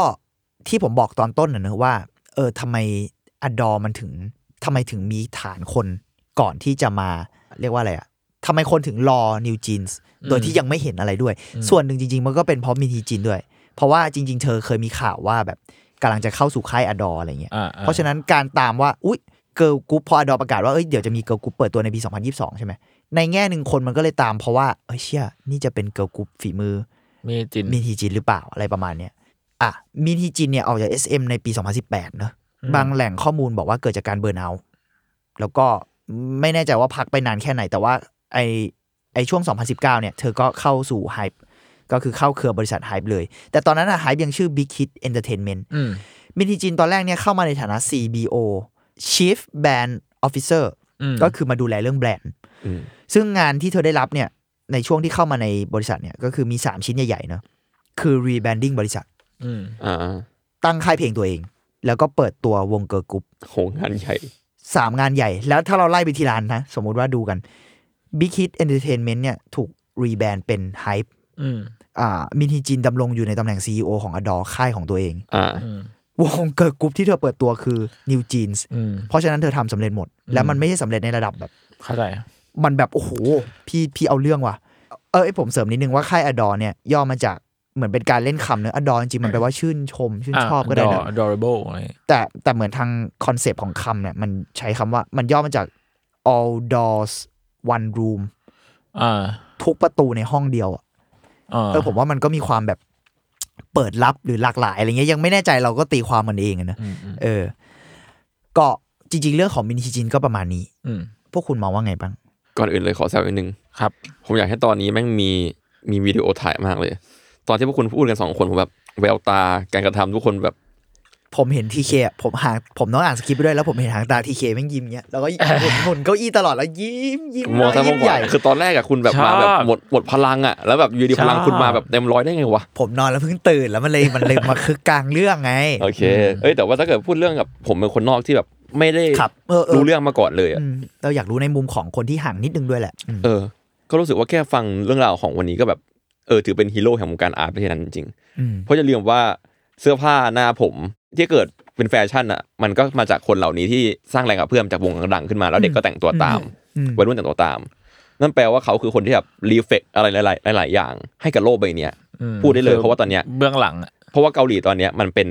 เรียกว่า set set trend โลกเซ็ตเหมือนเทรกันโลกได้แล้วอะอืมใช่ แล้วเผลอๆแบบไอการสร้างวงวงหนึ่งขึ้นมาอย่างเงี้ยมันก็ได้กลุ่มแฟนคลับจำนวนมหาศาลเพื่อไปสร้างเทรนด์ต่อไปอีก ทำให้คำว่า Y Y2K อะอืมอาจจะเป็นส่วนหนึ่งที่มาจากเขาก็ได้ เราเชื่ออะไรว่าออย่างย่างนั้นนะเราก็เชื่อว่าอย่างอาจนั้นจะเป็นหนึ่งในท่อน้ำเลี้ยงหลักโอ้โหเท่านั้นเดียวเท่านั้นสักอันหนึ่งก็ได้อะไรเงี้ยอ่าอ่าเออเออแล้วพอรู้ว่าเขาฟอร์มไม่ตกเลยอะตั้งแต่ยุคแรกยันปัจจุบันอะอืมเขาสร้างผลงานที่ค่อนข้างเดือดอยู่จเขานถึงตอนเขาเนี้ยเก่งมากหมายถึงว่าแบบแค่ฟังแค่เนี่ยรู้สึกว่าเออ มันมันยากมันนะที่แบบว่าคนทำงานศิลปะจะแบบรักษาความสามารถตัวเองหรือว่าต่อให้ทำดีมาตลอดนะ แต่ว่าเรื่องเราไม่สามารถกำหนดเรื่องเทรนด์ได้ เราไม่สามารถกำหนดเรื่องความชอบได้เหมือนแบบงานที่ทำดีมากเลย เราไม่สามารถกำหนดได้ว่าสิ่งเนี้ยจะไวรัลได้อ๋ออ๋อแต่สิ่งเนี้ยเข้าหาเขาแทบจะตลอดเลย อืมมันเขาเป็นได้คนยากสร้างมากด้วยในแง่หนึ่งใช่ใช่อืมอืมเพราะว่าเวลาเราทำงานโฆษณา เราจะโดนชอบบรีฟว่าอยากได้งานไวรัลซึ่งต่อให้งานนั้นเราทุ่มทำมาก ๆ ก็ใช่ว่ามันจะเกิดไวรัลอะไรอย่างเงี้ย แต่มันเกิดกับเขาได้ค่อนข้างฟังแล้วชื่นชมเหมือนกันผมก็ยังคิดเหมือนคนอื่นๆที่รู้สึกว่าจริง ๆเขาเป็นคนที่เก่งสัสๆคนหนึ่งนะอืม แล้วก็ในฐานะที่แบบเหมือนตอนที่พี่เมงบอกตอนแรกว่าเขาก็ไม่ได้แบบว่าเหมือนสัมภาษณ์เขาตอนนี้บทสัมภาษณ์เขาที่บอกว่าแบบไม่ได้อินทูอินได้ into อินทูสิ่งนี้ขนาดนั้นอะไรเงี้ยแล้วกลายเป็นว่าจุดเริ่มต้นก็คือโบอาแล้วเหมือนมันเริ่มไม่รู้เหมือนกันแล้วเขาว่าเริ่มทำสิ่งนี้ไปเรื่อยๆ จนแบบมันกลายเป็นแบบสิ่งที่เขาทำได้ไปแล้วอะแต่ผมก็ยังไม่รู้นะแต่ผมว่าเขาน่าจะอินกว่าเดิมแล้วมั้ง ในทุกวันนี้ ไม่ไม่รู้เหมือนกันไม่สามารถเดาเอได้อผมพยายามหาบทสัมภาษณ์เขาเหมือนกันโดยตรงแต่มันเป็นภาษาเกาหลีซะส่วนใหญ่ อืมจะให้อุ้มแปลก็ยากอยู่ อืมนั่นแหละ เออ แล้วก็เลยพอมันสุดท้ายแล้วสิ่งนี้ก็แปลกดีอะตอนหมายถึงว่าจุดเริ่มต้นเขาคือแบบไม่อินทูแต่สุดท้ายแล้วผลลัพธ์แม่งคือนิวจีนอะนึกออกปะ ซึ่งจริง ๆ มันก็สื่อถึงความไม่อินทูของเขาได้ประมาณหนึ่ง ผมว่าสิ่งนี้ก็น่าสนใจเอออืมเออเพราะว่าเรารู้สึกว่าเหมือนถ้าเกิดวันดีวันดีคืนดีอะผมได้มาทำวงไอดอลหรือวงเกิร์ลกรุ๊ปอันหนึ่งอะอืม ผมจะเอาความเป็นตัวผมที่ไม่ได้ฟังไอดอลมากเลยแต่ผมฟังแนวอื่นมาเยอะมากอ่าใส่ลงไปอืมเพื่อรู้สึกว่าเฮ้ยสิ่งเนี้ยมาบวกกับสิ่งที่เป็นอยู่อะจะเป็นยังไง อ่าอ่าอะไรอย่างเงี้ย สิ่งนี้อาจจะเกิดขึ้นกับเขาก็ได้อืมเขาอาจจะแบบเฮ้ยมีไอดอลแม่งมีสไตล์นี้มาเยอะแล้วว่ะอยากทำแบบนี้จังเลย อยากเล่าด้วยภาพแบบนี้จังเลย แล้วเขาก็ทำมันขึ้นมาอาจจะเป็นไปงั้นก็ได้อืมเพราะซึ่งสิ่งที่เขาทำกันนิวจีนแม่งก็แหกขนบหลาย ๆ อย่างในใช่ในวงการเคป๊อปที่เป็นแบบเดิมเป็น template ซ้ำๆมาสักพักใหญ่ แล้วอืมเทมเพลตบางอย่างนะเขาก็คือคนสร้างมาด้วยใช่ก็จริงแล้วเขาก็ล้มตัวเองลงไป ผมรู้สึกว่าเออมันมีการแบบ แล้วแล้วตอนแรกจุดเริ่มต้นที่เขาบอกไม่ได้ into ขนาดนั้นอะ ผมชอบที่เขาบอกว่านั่นน่ะยิ่งดีสำหรับเขาอะคือมันมีอืมในบทสัมภาษณ์เขาพูดประมาณเราเขาอะชอบความย้อนแย้งนี้เว้ยอืมที่ เราจะใส่สิ่งที่มันไม่ได้มีความคุ้นเคยในตลาดเข้าไปยังไงอย่างเพราะมันเป็นสิ่งที่เราสนใจอะไรเงี้ย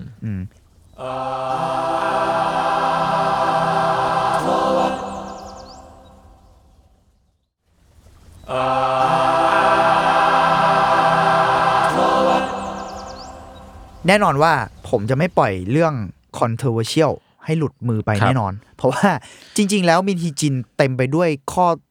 ถกเถียงเยอะเหมือนกันอันนี้ผมเก็บไว้ตอนท้ายเพราะว่าผมว่าประเด็นมันค่อนข้างละเอียดอ่อนครับแล้วเราจะ discuss กันเราลองเราจะมาลองคุยกันนะเนอะอ่างานหลายชิ้นของมินฮีจินเนี่ยก็เกิดข้อถกเถียงเยอะ แล้วใช่กระทั่งนิวจีนพอมันยิ่งดังอะไรเงี้ยมันก็ยิ่งมันก็มีมีประเด็นที่ถกเถียงกันมากขึ้นอีกแล้วเรียกว่ามันก็มีความอื้อในฉาวงประมาณกหว้านึ่งงในวงกว้างในวงกว้างด้วย แล้วก็มีความอื้อฉาวประมาณหนึ่งโอเค ผม disclaimer ไว้นิดนึงว่าประเด็นต่อจากเนี้ยมันเกี่ยวข้องกับ pedophilia pedophile ความใคร่เด็กครับอะไรอย่างนี้ด้วย แล้วก็ถ้าใครมีประเด็น sensitive เหล่านี้ก็ข้ามไปได้แล้วเราจะค่อนข้างลงลึกในเรื่องพวกนี้มันอาจจะมี detail บางอย่างที่ละเอียดอ่อน ถ้าเกิดพวกเราพูดอะไรผิดก็ขออภัยด้วยครับครับแต่ว่าพวกเราจะพยายามติชมกันได้อ่าใช่ใช่เตือนแนะกันำกันได้ครับลองแนะนำลองคุยกันได้ หรือใครมีข้อมูลเพิ่มเติมก็บอกกันได้นะครับครับอืมก็คือ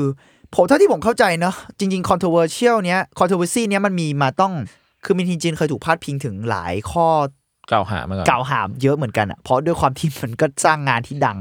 แล้วก็สร้างแรงกับเพื่อมในวงการเยอะ พอมันมันก็จะมีแรงโต้กลับซะเยอะอะเนอะอ่าแล้วในที่สุดวัฒนธรรม K-POP วัฒนธรรมไอดอลเองเนี่ยมันก็ในแง่หนึ่งมันก็คือมีความทำคนเป็นสินค้า อืมพอคุณเปลี่ยนคนเป็นสินค้ามันก็จะมี เขาเป็นมนุษย์อยู่อะอ่ามัมันก็จะมีข้อเรียกว่าข้อที่อ่อนไหวเกิดขึ้นเยอะ ข้อถกเถียงที่ เอ๊ะ เราจะแบ่งเส้นเหล่านี้ยังไง และมันแฟร์กับไอดอลขนาดนั้นไหม เพราะอย่าง SM เองก็มีเคสที่แบบอื้อฉาวมากมายจากการอืมฟ้องร้องของคนหรือว่าอ่าสัญญาทาสที่เขาเคยใช้คำว่าสัญญาทาสเนอะตอนนั้นคือดงบังปะเหมือนไม่แน่ใจ ไม่แน่ใจไอดอลก็ออกมาแฉเหมือนกันว่าเอ้ยมันก็มีข้ออาการใช้งานหนักหรือการที่แบบเกือบเกือบจะเรียกว่า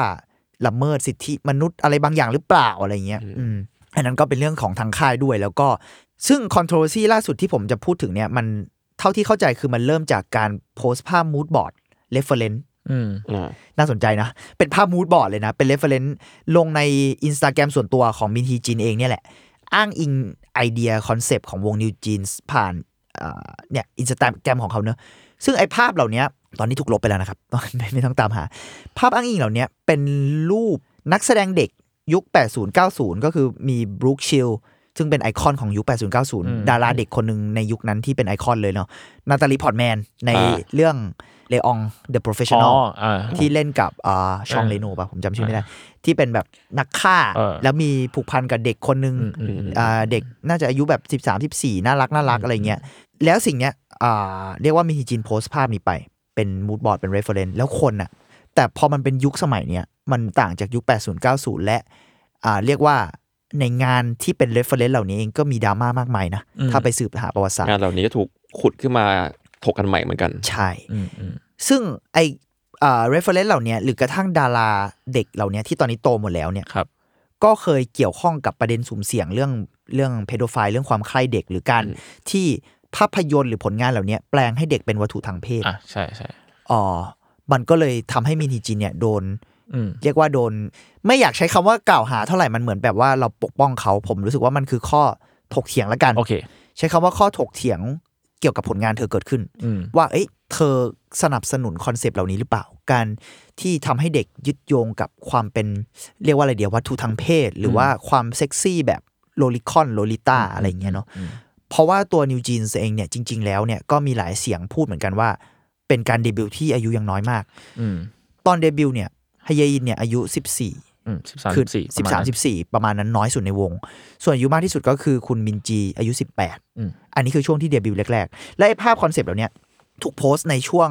ตอนที่นิวจีนส์กำลังขึ้นมา ผมไม่แน่ใจว่าก่อนหรือหลังแต่คิดว่าน่าจะแบบกำลังแบบปล่อยเพลงไปแล้ว แล้ว อันนี้เขาก็โพสต์อะไรอย่างเงี้ยเนาะมันก็เลยมีคนหลายคนพูดว่า โอ้ แล้ว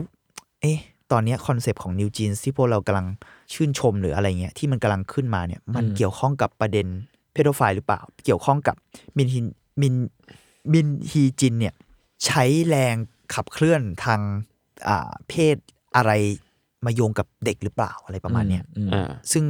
อ่าเพราะว่าตัวหนังเองเอ่อตัวบรูคชิลด์สเองเนี่ยก็มีประวัติที่พูดถึง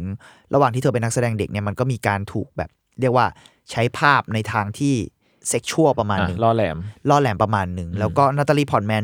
ผมไป research ข้อมูลเพิ่มเติมแต่อันเนี้ยไม่แน่ใจ detail ขนาดนั้นเนาะเพราะว่าจริงๆคนพูดมันก็มีความเป็นอ่าเป็นยูทูบเบอร์คนหนึ่งที่เขาก็มีความกึ่งกึ่ง hater นิดนึงอืมแต่ว่าเราก็สามารถไปสืบข้อมูลต่อได้เขาก็บอกว่านาตาลีพอร์ตแมนเองก็มีเคสตอนเล่นลีอองอะเขาก็บอกว่าเขาไม่ค่อยสบายใจเท่าไหร่เขาก็ไม่ค่อย comfort อืมกับเรื่องราวบางอย่างหรือการแบบแต่งตัวของเขา ซึ่งถ้าเราไปดู NewJeans อะตัวคุณดานิเอลอะจะมีชุดหนึ่งที่เหมือนเราทำให้เรานึกถึงนาตาลีพอร์ตแมนในเรื่องลีอองมากอ๋ออ๋ออ๋อเออ แล้วมันก็ยึดโยงกับความที่เขาเป็นลูกครึ่งตะวันตกด้วย อืม อืม ถ้าจากสถานการณ์เหล่านี้ผมเล่าตรงจุดนี้ก่อนเนาะอืมพวกคุณมองว่าไงบ้าง เพราะทีเคเองโอเค อาจจะไม่ได้ตามแต่ทีเคก็เห็นภาพลักษณ์ของ NewJeans หรือว่าเอ่ออย่างจูนเองอะไรเงี้ยอืมอืมที่ตาม ยังไม่นับเรื่องว่าเมื่อเร็วๆมาเนี้ยก็มีเรื่องที่ดารานำ Romeo and Juliet นะที่ออกมาฟ้องเรื่องล่อลวงผู้ผู้เยาว์เล่น love scene ในช่วงยุคนั้นใช่ไหมไม่ในยุคเนี้ยกลับมาฟ้องอ๋อหมายถึง Romeo and Juliet version ใหม่เหรอเวอร์ชันหไงเวอร์ชันเก่าเลยอะ อ๋ออ๋อแต่ออกมาฟ้องในยุคนี้ใช่ไหมเออใช่ใช่มันก็ scene เดียวกับลีอองอะมันคือเวอร์ชันที่ดิคาปริโอเล่นปะไม่ใช่ครับ มันคือ and นะไม่ไม่ไม่ไม่ใช่ plus Juliet อ๋อโโหคือตัวเก่า OG เลยอะน่าจะใช่เก่ามากเหมือนกันนะอืมใช่ ซึ่งมันก็เป็นปัญหาคล้าย ๆ กันนั่นแหละ ซึ่งพอเวลาผ่านไปแต่ว่าแบบคนมันกลับมารีไลน์อะไรบางอย่างได้ เขาก็ถึงกล้าที่จะมาพูดในสิ่งเหล่าเนี้ยเพราะจริง ๆ อย่างนักแสดงสองสองท่านนั้นจากเรียโอแมนจูเลียนที่ผมพูดไปอะ เขาอาจจะรู้สึกกับสิ่งเนี้ยมาตั้งนานแล้วก็ได้ แต่ว่าสังสังคมกฎหมายอะไรต่างๆอันนะมันยังไม่พร้อมสำหรับเขาอืมอาจจะยังไม่มีคน aware ขนาดนั้นอืมหรือถ้าเกิดเขาออกเขาออกมาพูด คนอาจจะไม่เอาแวร์ตามอย่างที่พี่พูดอืมอืมอะไรเงี้ยยิ่งยิ่งทำให้ตอนเนี้ยมันคือ standard ของยุคใหม่แล้วว่าเราต้องมองเรื่องเหล่านี้ แบบต้องมองอะอืมต้อง aware มันอะคุณคิดยังไงกับเรื่องเหล่านี้ ถ้าเราพูดในเชิงของวง NewJeans อืมแล้วแบบพอพอมาในเชิงวง NewJeans ใช่ไหม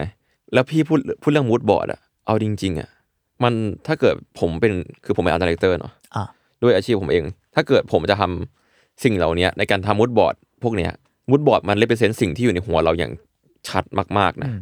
มันมันปฏิเสธไม่ได้หรอกในการทำ mood board อันหนึ่งเพราะว่าถ้าเกิดเราจะทำวงกรุ๊ปเด็กสาวอะไรอย่างเงี้ย ซึ่งมันใช้รูปอื่นได้เว้ยอืมอืมถ้าเกิดไม่ได้เจตนาอย่างนั้น แต่ไม่รู้ว่าจะโดนว่าหรือเปล่านะแต่ว่าผมรู้สึกว่าการที่ mood board มันมาตามเรื่องที่ว่าครบขนาดนั้นน่ะอืมมันปฏิเสธไม่ได้หรอกว่าจะเกิด controversial ขึ้นอ่าฮะอ่าฮะอืมอืมมันสื่อถึงเจตนาอารมณ์ประมาณหนึ่งแล้วต่อต่อให้เขามองว่าสิ่งเหล่านี้คือความสวยงามเขาก็ยังไม่ได้เอามาพูด ใช่ไหมเหมือนจะมีมีข้อมีออกมาตอบข่าวไปเราไม่ชัวร์เหมือนกัน ไม่ไม่ไม่ชัวร์เหมือนกันเออเออไม่ได้ตามเราเราเรารู้แค่ว่ามันมีการตอบโต้บางอย่างเกิดขึ้น แต่ว่ามันไม่ได้แบบเยอะขนาดนั้นเพราะกระแส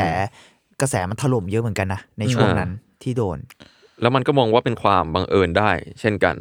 ในอีกแง่หนึงนะคือออาจจะมองว่า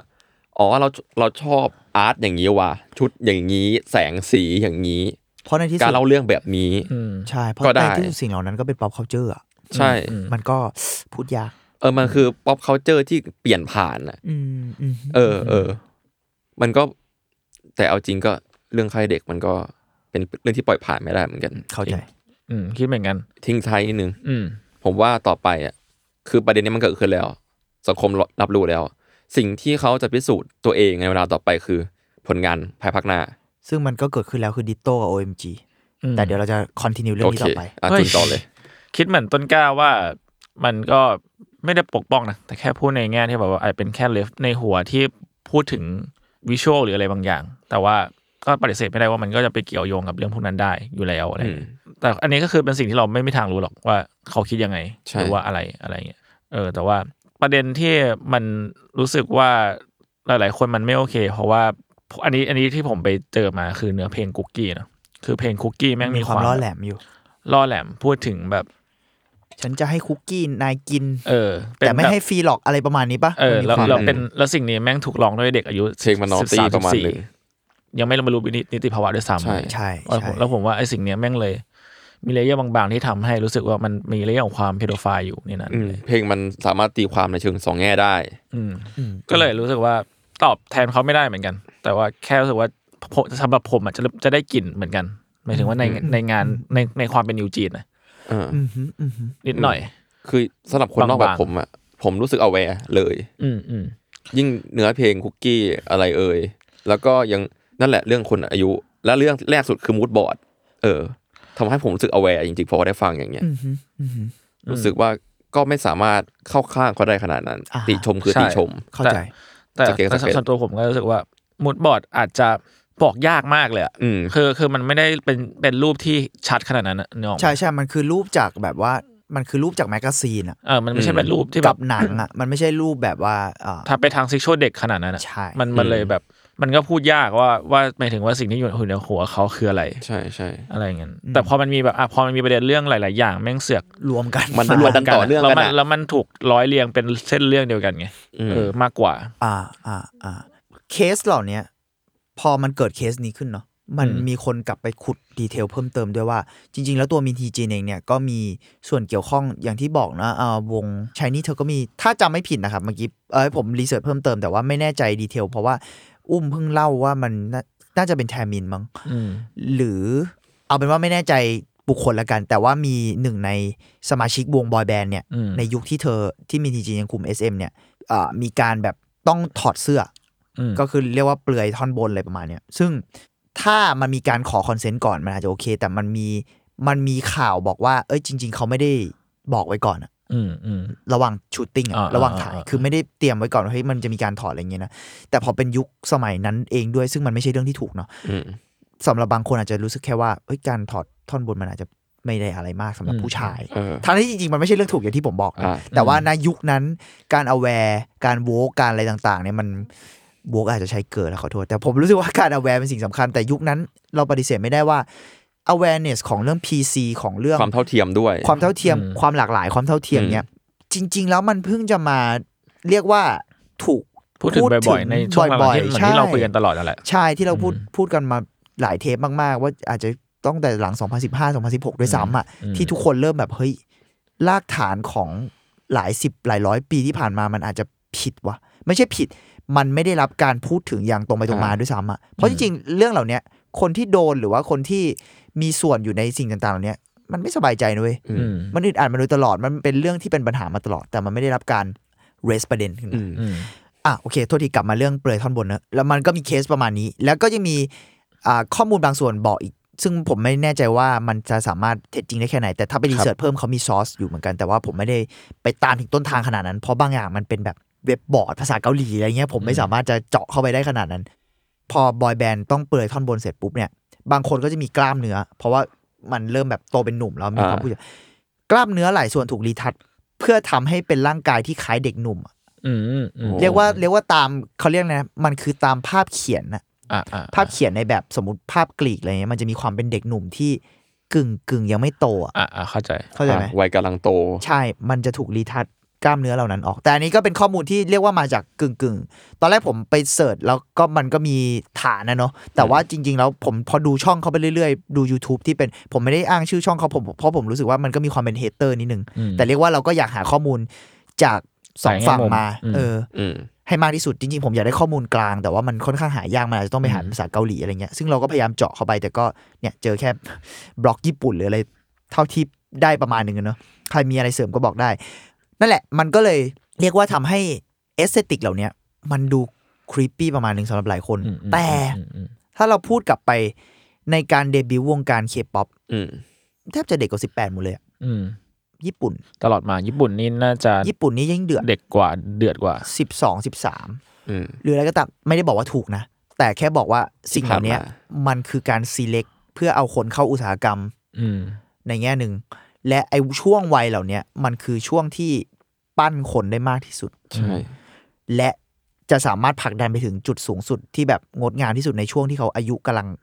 ดีที่สุดอะ มันก็คือ18หรือต้น20มันก็เลยพูดยากมากว่า พอระบบอุตสาหกรรมเป็นอย่างเงี้ย การที่คนทำงานตอบโจทย์ในฐานะ Director Creative Director เนี่ย ต้องทำอะมันผมไม่ได้โปรเทคเขานะ แต่ว่าเฮียนี่คืองานเขาอะอืม และอีกนั่นแหละ พอประเด็นเหล่านี้เริ่มถูก aware มากขึ้นเนาะครับจริง ๆ แล้วถ้าเราดูสัมภาษณ์ New Jeans หรือว่าดูศิลปินในยุคใหม่เนี่ย หลาย ๆ คนโอเค อายุยังน้อย แต่ศิลปินที่อายุน้อยในยุคเนี้ยผมรู้สึกว่าทุกคนอันนี้ส่วนตัวแล้วกันเนาะเราเราก็ไม่กล้าเคลมขนาดนั้นแต่ผมรู้สึกว่าศิลปินในยุคเนี้ยเอง เรียกว่าเอ่อทั้งฝั่งนักร้องหรือฝั่งดาอ่านักแสดงหรือว่าใช้คำว่าเจนใหม่เลยก็ได้ กระทั่งบุคคลทั่วไปอะอืมทุกคนมี awareness เรื่องเนี้ยมีความตื่นรู้เรื่องของ PC เยอะๆแล้วก็เท่าที่ดูรายการซึ่งเราก็อาจจะวัดได้ยากเหมือนกันอืมนิวจีนเซงหรืออะไรเงี้ยก็ดูแฮปปี้กับเขาและทุกคนดูกล้าที่จะพูดเรื่องของตัวเองเยอะอืมเพราะฉะนั้นผมเลยไม่แน่ใจว่า แต่แน่นอนนี่เขาก็อยู่ under ค่ายอะเนาะผมไม่แน่ใจว่าสมาชิกในวงหรือใครเนี่ย มีเรื่องไม่สบายใจไหม หรือว่า พูดได้มากแค่ไหน แต่เท่าที่เห็นบรรยากาศหรือว่าเท่าที่ฟังสัมภาษณ์ตามสัมภาษณ์แต่ละคนอะทุกคนดู character แบบไม่ได้ยอมที่จะยอมคนขนาดนั้นอะอืมแล้วแล้วเขาก็พูดดูตรงไปตรงมาแล้วซึ่งหลาย ๆ เทรนด์ของการแต่งตัวเอ่อแฟชั่น กระทั่งการซีเล็กเลือกภาพลักษณ์ของตัวเองให้คนอื่นเห็นนะเพื่อตัวเองผมรู้สึกว่าคนยุคใหม่อะหมายถึงว่าอะเรียกว่าเจนเจน Y หรือเจน C อะเนอะหลังจากที่ถูก raise awareness เรื่อง PC หลังจากที่คนตื่นรู้แล้วกับเรื่องต่าง ๆ เนี่ย ผมรู้สึกว่าคนเดี๋ยวนี้เลือกเองได้เยอะนะ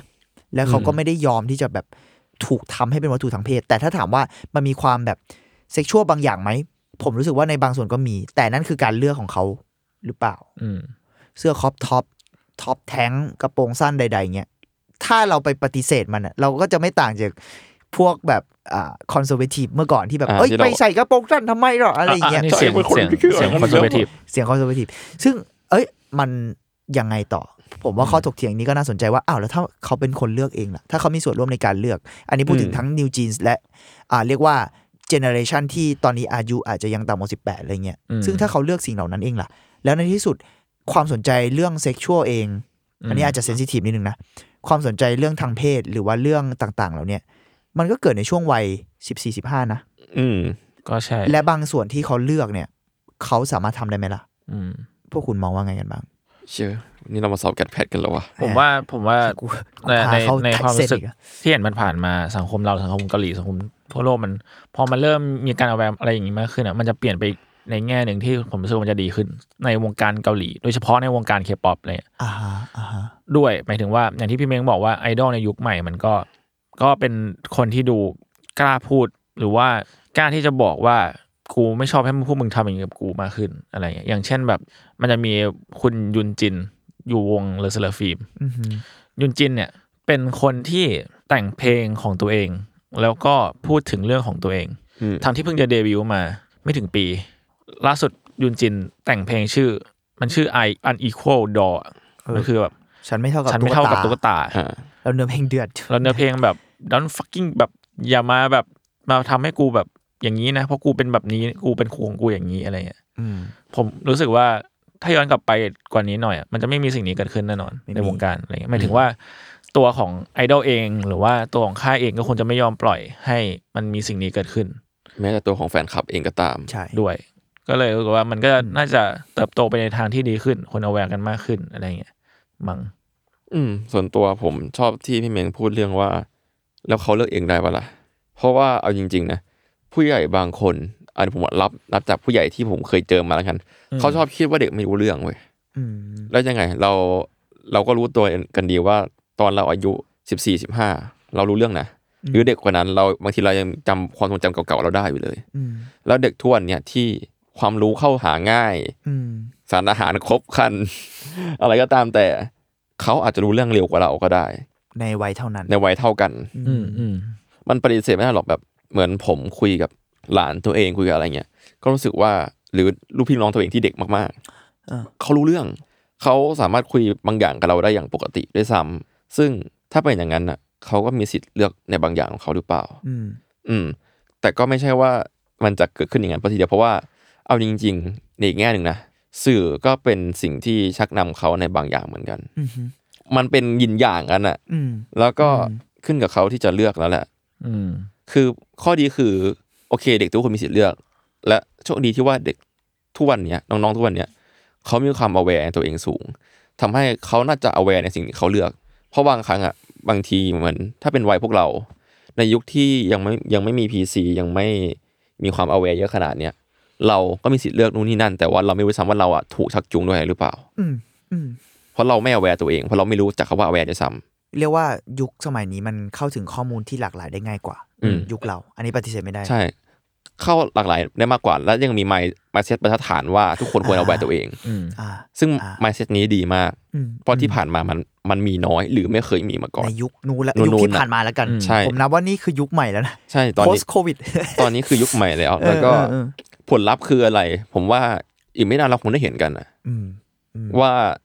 สิ่งเหล่านี้อีกสี่ห้าปีจะเกิดอะไรขึ้นกับสังคมอืมเดี๋ยวเราก็จะได้เห็นกันเองเว้ยจริงเราเราน่าจะทันอืม ไม่แน่ผมอาจจะตายก่อนแต่ว่าเราน่าจะทันเพราะในสุดในสุดแล้วผมและว่ามันมันจะวนไปเป็นเป็นวงกลมเลยหมายถึงว่าสังคมแม่งก็จะทำให้อินฟลูเอนเซอร์หรือว่าไอ้แม้กระทั่งไอดอลเอง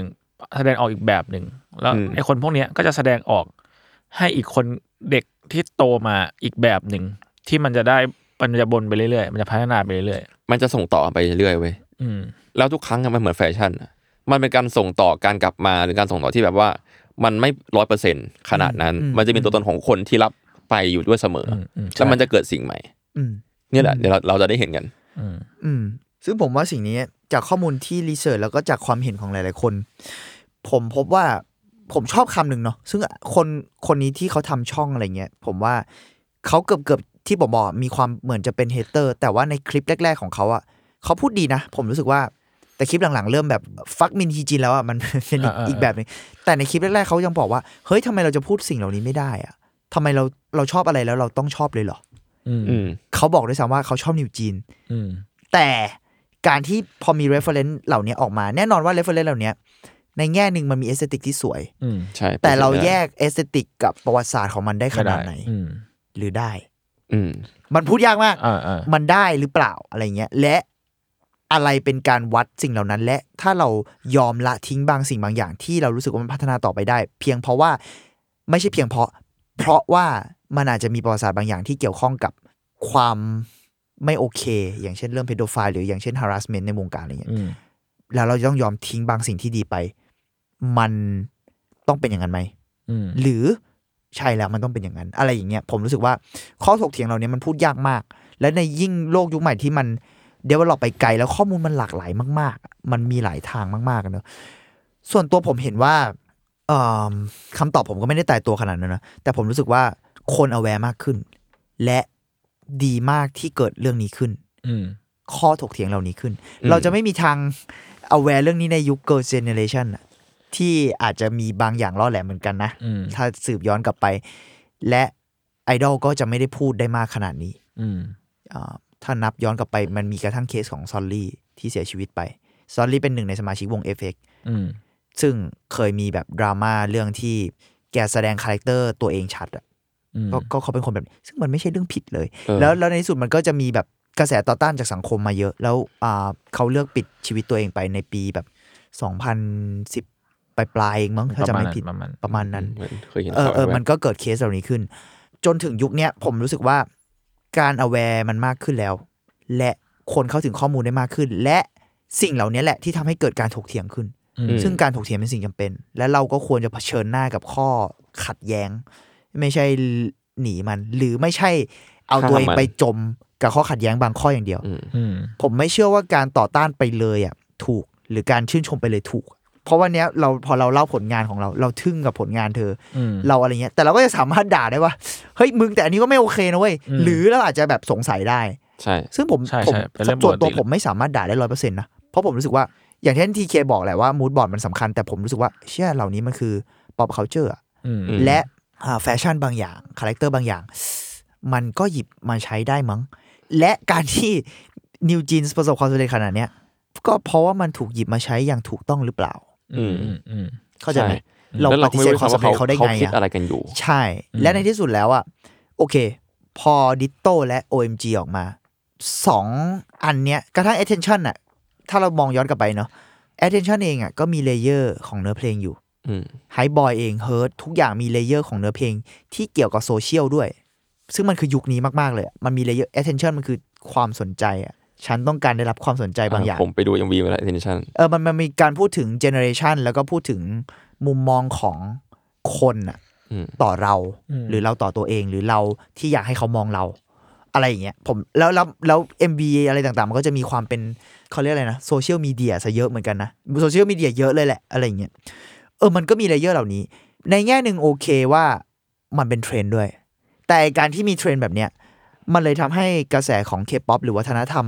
ไอดอลหรือกระทั่งสื่อบันเทิง สื่อต่างๆ ในกระแสหลักอะก็ต้อง aware สิ่งต่างๆ เพิ่มมากขึ้นอืมเพราะว่าเทรนด์คนอะ มันมาแล้วไง แล้วอืมพวกเขาเองอะ ไม่รับอะไรที่มันสเต r ร o โอไทป์อีกแล้วอะอืมไม่รับอะไรที่มัน stereotype ง่าย ๆ อีกแล้วอะอืมถ้าคุณไปดูกระทั่งว่าซีรีส์ต่างๆ ในที่ปรากฏตอนนี้อะไรเงี้ยมันก็จะมีประเด็นเรื่องเหล่าเนี้ย หนังฮอลลีวูดเองก็จะมีคนผิวดำ Asianอะไรมากขึ้น เรียกว่าเป็นเทรนด์เลยอะไม่ว่าเทรนด์เหล่านี้จะมาจากความฉาบฉวยหรือว่ามาจากการคิดจริง ๆ แต่ในที่สุดแล้วทุกคนต้องผลักให้ตัวเอง aware หมายถึงว่า aware จริงๆมันแปลว่าอะไรวะตระหนักรู้อืมทุกคนต้องผลักให้ตัวเองตระหนักรู้มากขึ้น เพราะว่าทุกอย่างมันกำลังมา แล้วผมว่ามันเป็นสิ่งที่ดีมากที่เราจะต้องถกเถียงกันต่อไปและ ข้อถกเถียงมันจะมากขึ้นเรื่อยอืมๆแต่ ผมเชื่อว่านั่นเป็นสิ่งที่ดี เพราะว่าเราจะได้ไปต่อและ มันจะไม่มีสิ่งใดถูกมองด้านเดียวอีกแล้วอะอืมอืมแล้วผมว่านี่มันไม่ใช่แค่เทรนด์ของไทยหรือเอเชียเนอะมันเป็นเทรนด์ของโลกด้วยซ้ำอืม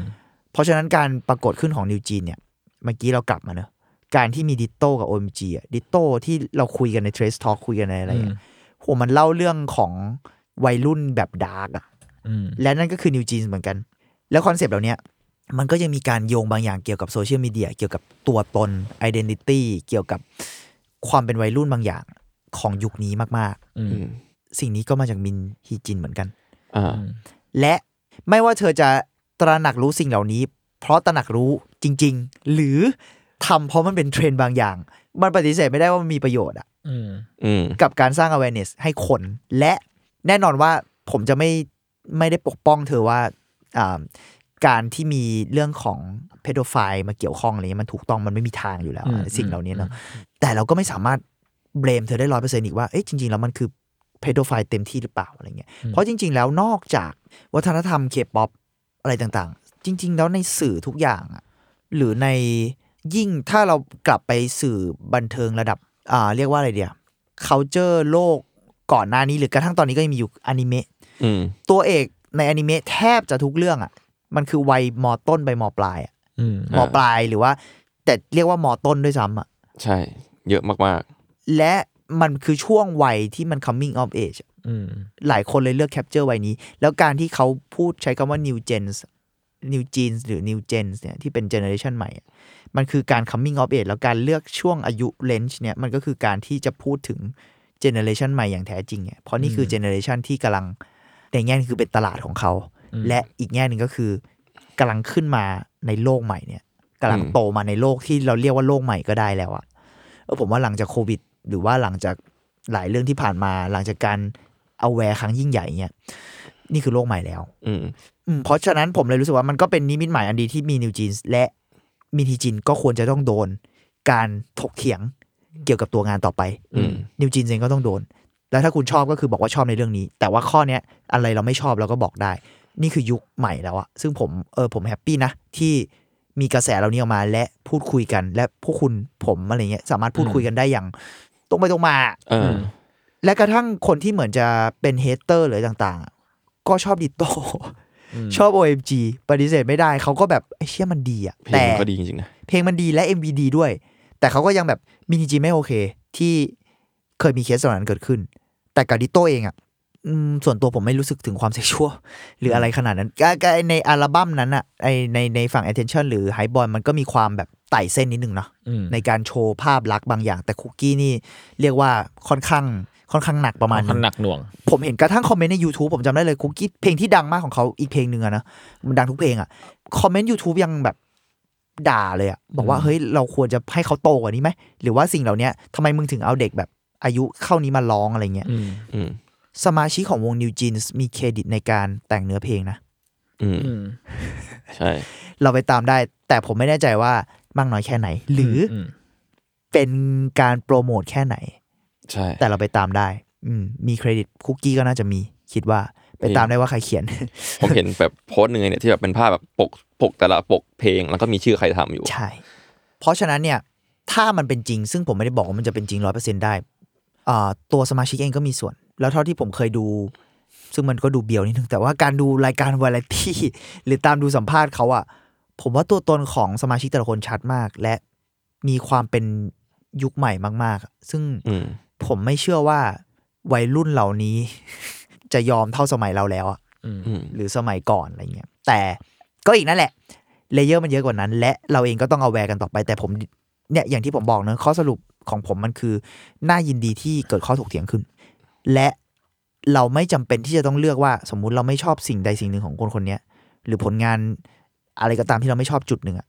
เราต้องด่าทั้งหมดอะอืมใช่แต่ก็ไม่ใช่ว่า ถ้าเราชอบแค่จุดเดียวแล้วเราต้องชมทั้งหมด ผมว่าเออมันหมดยุคสมัยเรานั้นไปแล้ว อืม เพราะแบบเห็นผมดูเอ่อให้ความเห็นที่ดูทั้งชอบทั้งไม่ชอบอย่างเมื่อกี้ก็คืออย่างที่ผมพูดนั่นแหละ ใช่เราเราไม่จำเป็นต้องอีโก้ว่าเฮ้ยแล้วเราเชียร์คนนี้หรือเราคือเกลียดรู้คนนี้รู้สึกอะยังไงเราก็เอ็กเพรสได้เว้ยไม่ต้องฟอร์ตัวเองแล้วก็ผมก็ยังชื่นชมในการที่เอาตามตรงนะถึงแม้มันมีเรื่อง pedophile เรื่องอะไรก็ตามนะแต่ผมแบบ ชื่นชมเรื่องการ capture วัยมาเล่าเรื่องมากมากๆเพราะว่าอย่างคำว่า NewJeans new gen concept มันแข็งแรงสุดๆแล้วก็มีนับว่าอย่างที่พี่เม้งพูดเลยเลยว่าเรื่องทำไมมังงะถึง capture คนวัยนั้นออกมาเป็นพระเอกนางเอกอืมมันคือวัยที่รับทุกอย่างเข้ามาใหม่ในชีวิตและอืมมันมันวัยที่ express ทุกอย่างออกมามากที่สุดเหมือนกันอืมอ่าเออเออเออเออเออพอเรื่อง Express พอคุณพูดแล้วก็ดู make sense เหมือนกันนะ ใช่แบบเราไปเสียไม่ได้ว่าตอนตอนเราเด็ก ๆ เราก็มีความพูดตรงๆกับความรู้สึกทางเพศอืมหรือว่าเราชอบพอทั้งเลเวลมากเบอร์ไหนเลเวลไหนอีกเรื่องหนึ่งอืมคือวัยนั้นมันมันมีมันคิดได้แล้วอ่าเออ หรือแม้กระทั่งความใส่ซื่อในวัยนั้น มันก็มี อ่า มันเป็นวัยที่ก็มังงะใช่ เออ อย่างนั้ซึ่งนเลมายหาเองก็จะมีการโดนข้อกล่าวหานี้เหมือนกันใช่แต่ญี่ปุ่นมันไปไกลกว่านั้นมาก ๆ และมันมีข้ออาจจะเป็นข้อยกเว้นให้มันไปไกลเพราะมันเป็นการ์ตูนวาดอะเออ ใช่นิดนึงอะแต่ว่าถ้าเกิดเรารีเฟกกลับไปตัวเราเองอืมตอนเราอยู่วัยเท่านั้นน่ะ ผมเชื่อว่าหลายคนก็มีความรู้สึกอย่างนั้นหรือว่าความทั้งโตและไม่โตในเวลาเดียวกันอ่าเออคำนี้น่าสนใจ เออเออแล้วแบบพอสิ่งเหล่าเนี้ยมันถูกเล่าเป็นเพลงอะมันก็เป็นปฏิเสธไม่ได้ว่ามันเป็นคอนเซปต์ที่ น่าสนใจน่าติดตามอืมและอยากรู้ว่าจุดสิ้นสุดของแต่ละละในอัลบั้มจะจบด้วย execution ไหนในการเล่าเรื่องอืมฮึและสิ่งเหล่านี้จะเป็นสิ่งที่มาตอบข้อตกเตียงเราเมื่อกี้ได้หรือเปล่าอืมซึ่งก็รอดูอยู่อะไรอย่างนั้นอืมมันเป็นเสน่ห์ของวัยรุ่นแหละ หมายถึงอืมแบบรู้สึกว่าเป็นเสน่ห์ได้หมายถึงว่าการที่ผมดู MV ของเพลงวงเกาหลีอะไรเงี้ย อย่าง NewJeans หรือว่าไปดูแบบเลเวลเวทอะไรเงี้ย มันจะรู้เลยรู้เลยว่า เลเวลเวทแม่งจะไม่มีทางกลับไปเป็นแบบ NewJeans ได้อีกแล้วอืมมันคือช่วงเวลาที่ผ่านไปแล้วอะไรเงี้ยอืมแล้ว NewJeans ก็ยังเป็นเลเวลเวทไม่ได้ หมายถึงแบบไวหรือว่าไว energy บางอย่างอืมมันมันคือนั่นแหละอย่างที่พี่เมงกับต้นกล้าพูดมันคือการ capture ช่วงเวลาเหล่านั้นไว้อะไรเงี้ยแต่ว่าพอมันเป็นช่วงเวลาแบบนั้นมันเลยมีความแบบอ่าไต่เส้นเรื่องใด ๆ ด้วย เพราะว่ามันคือ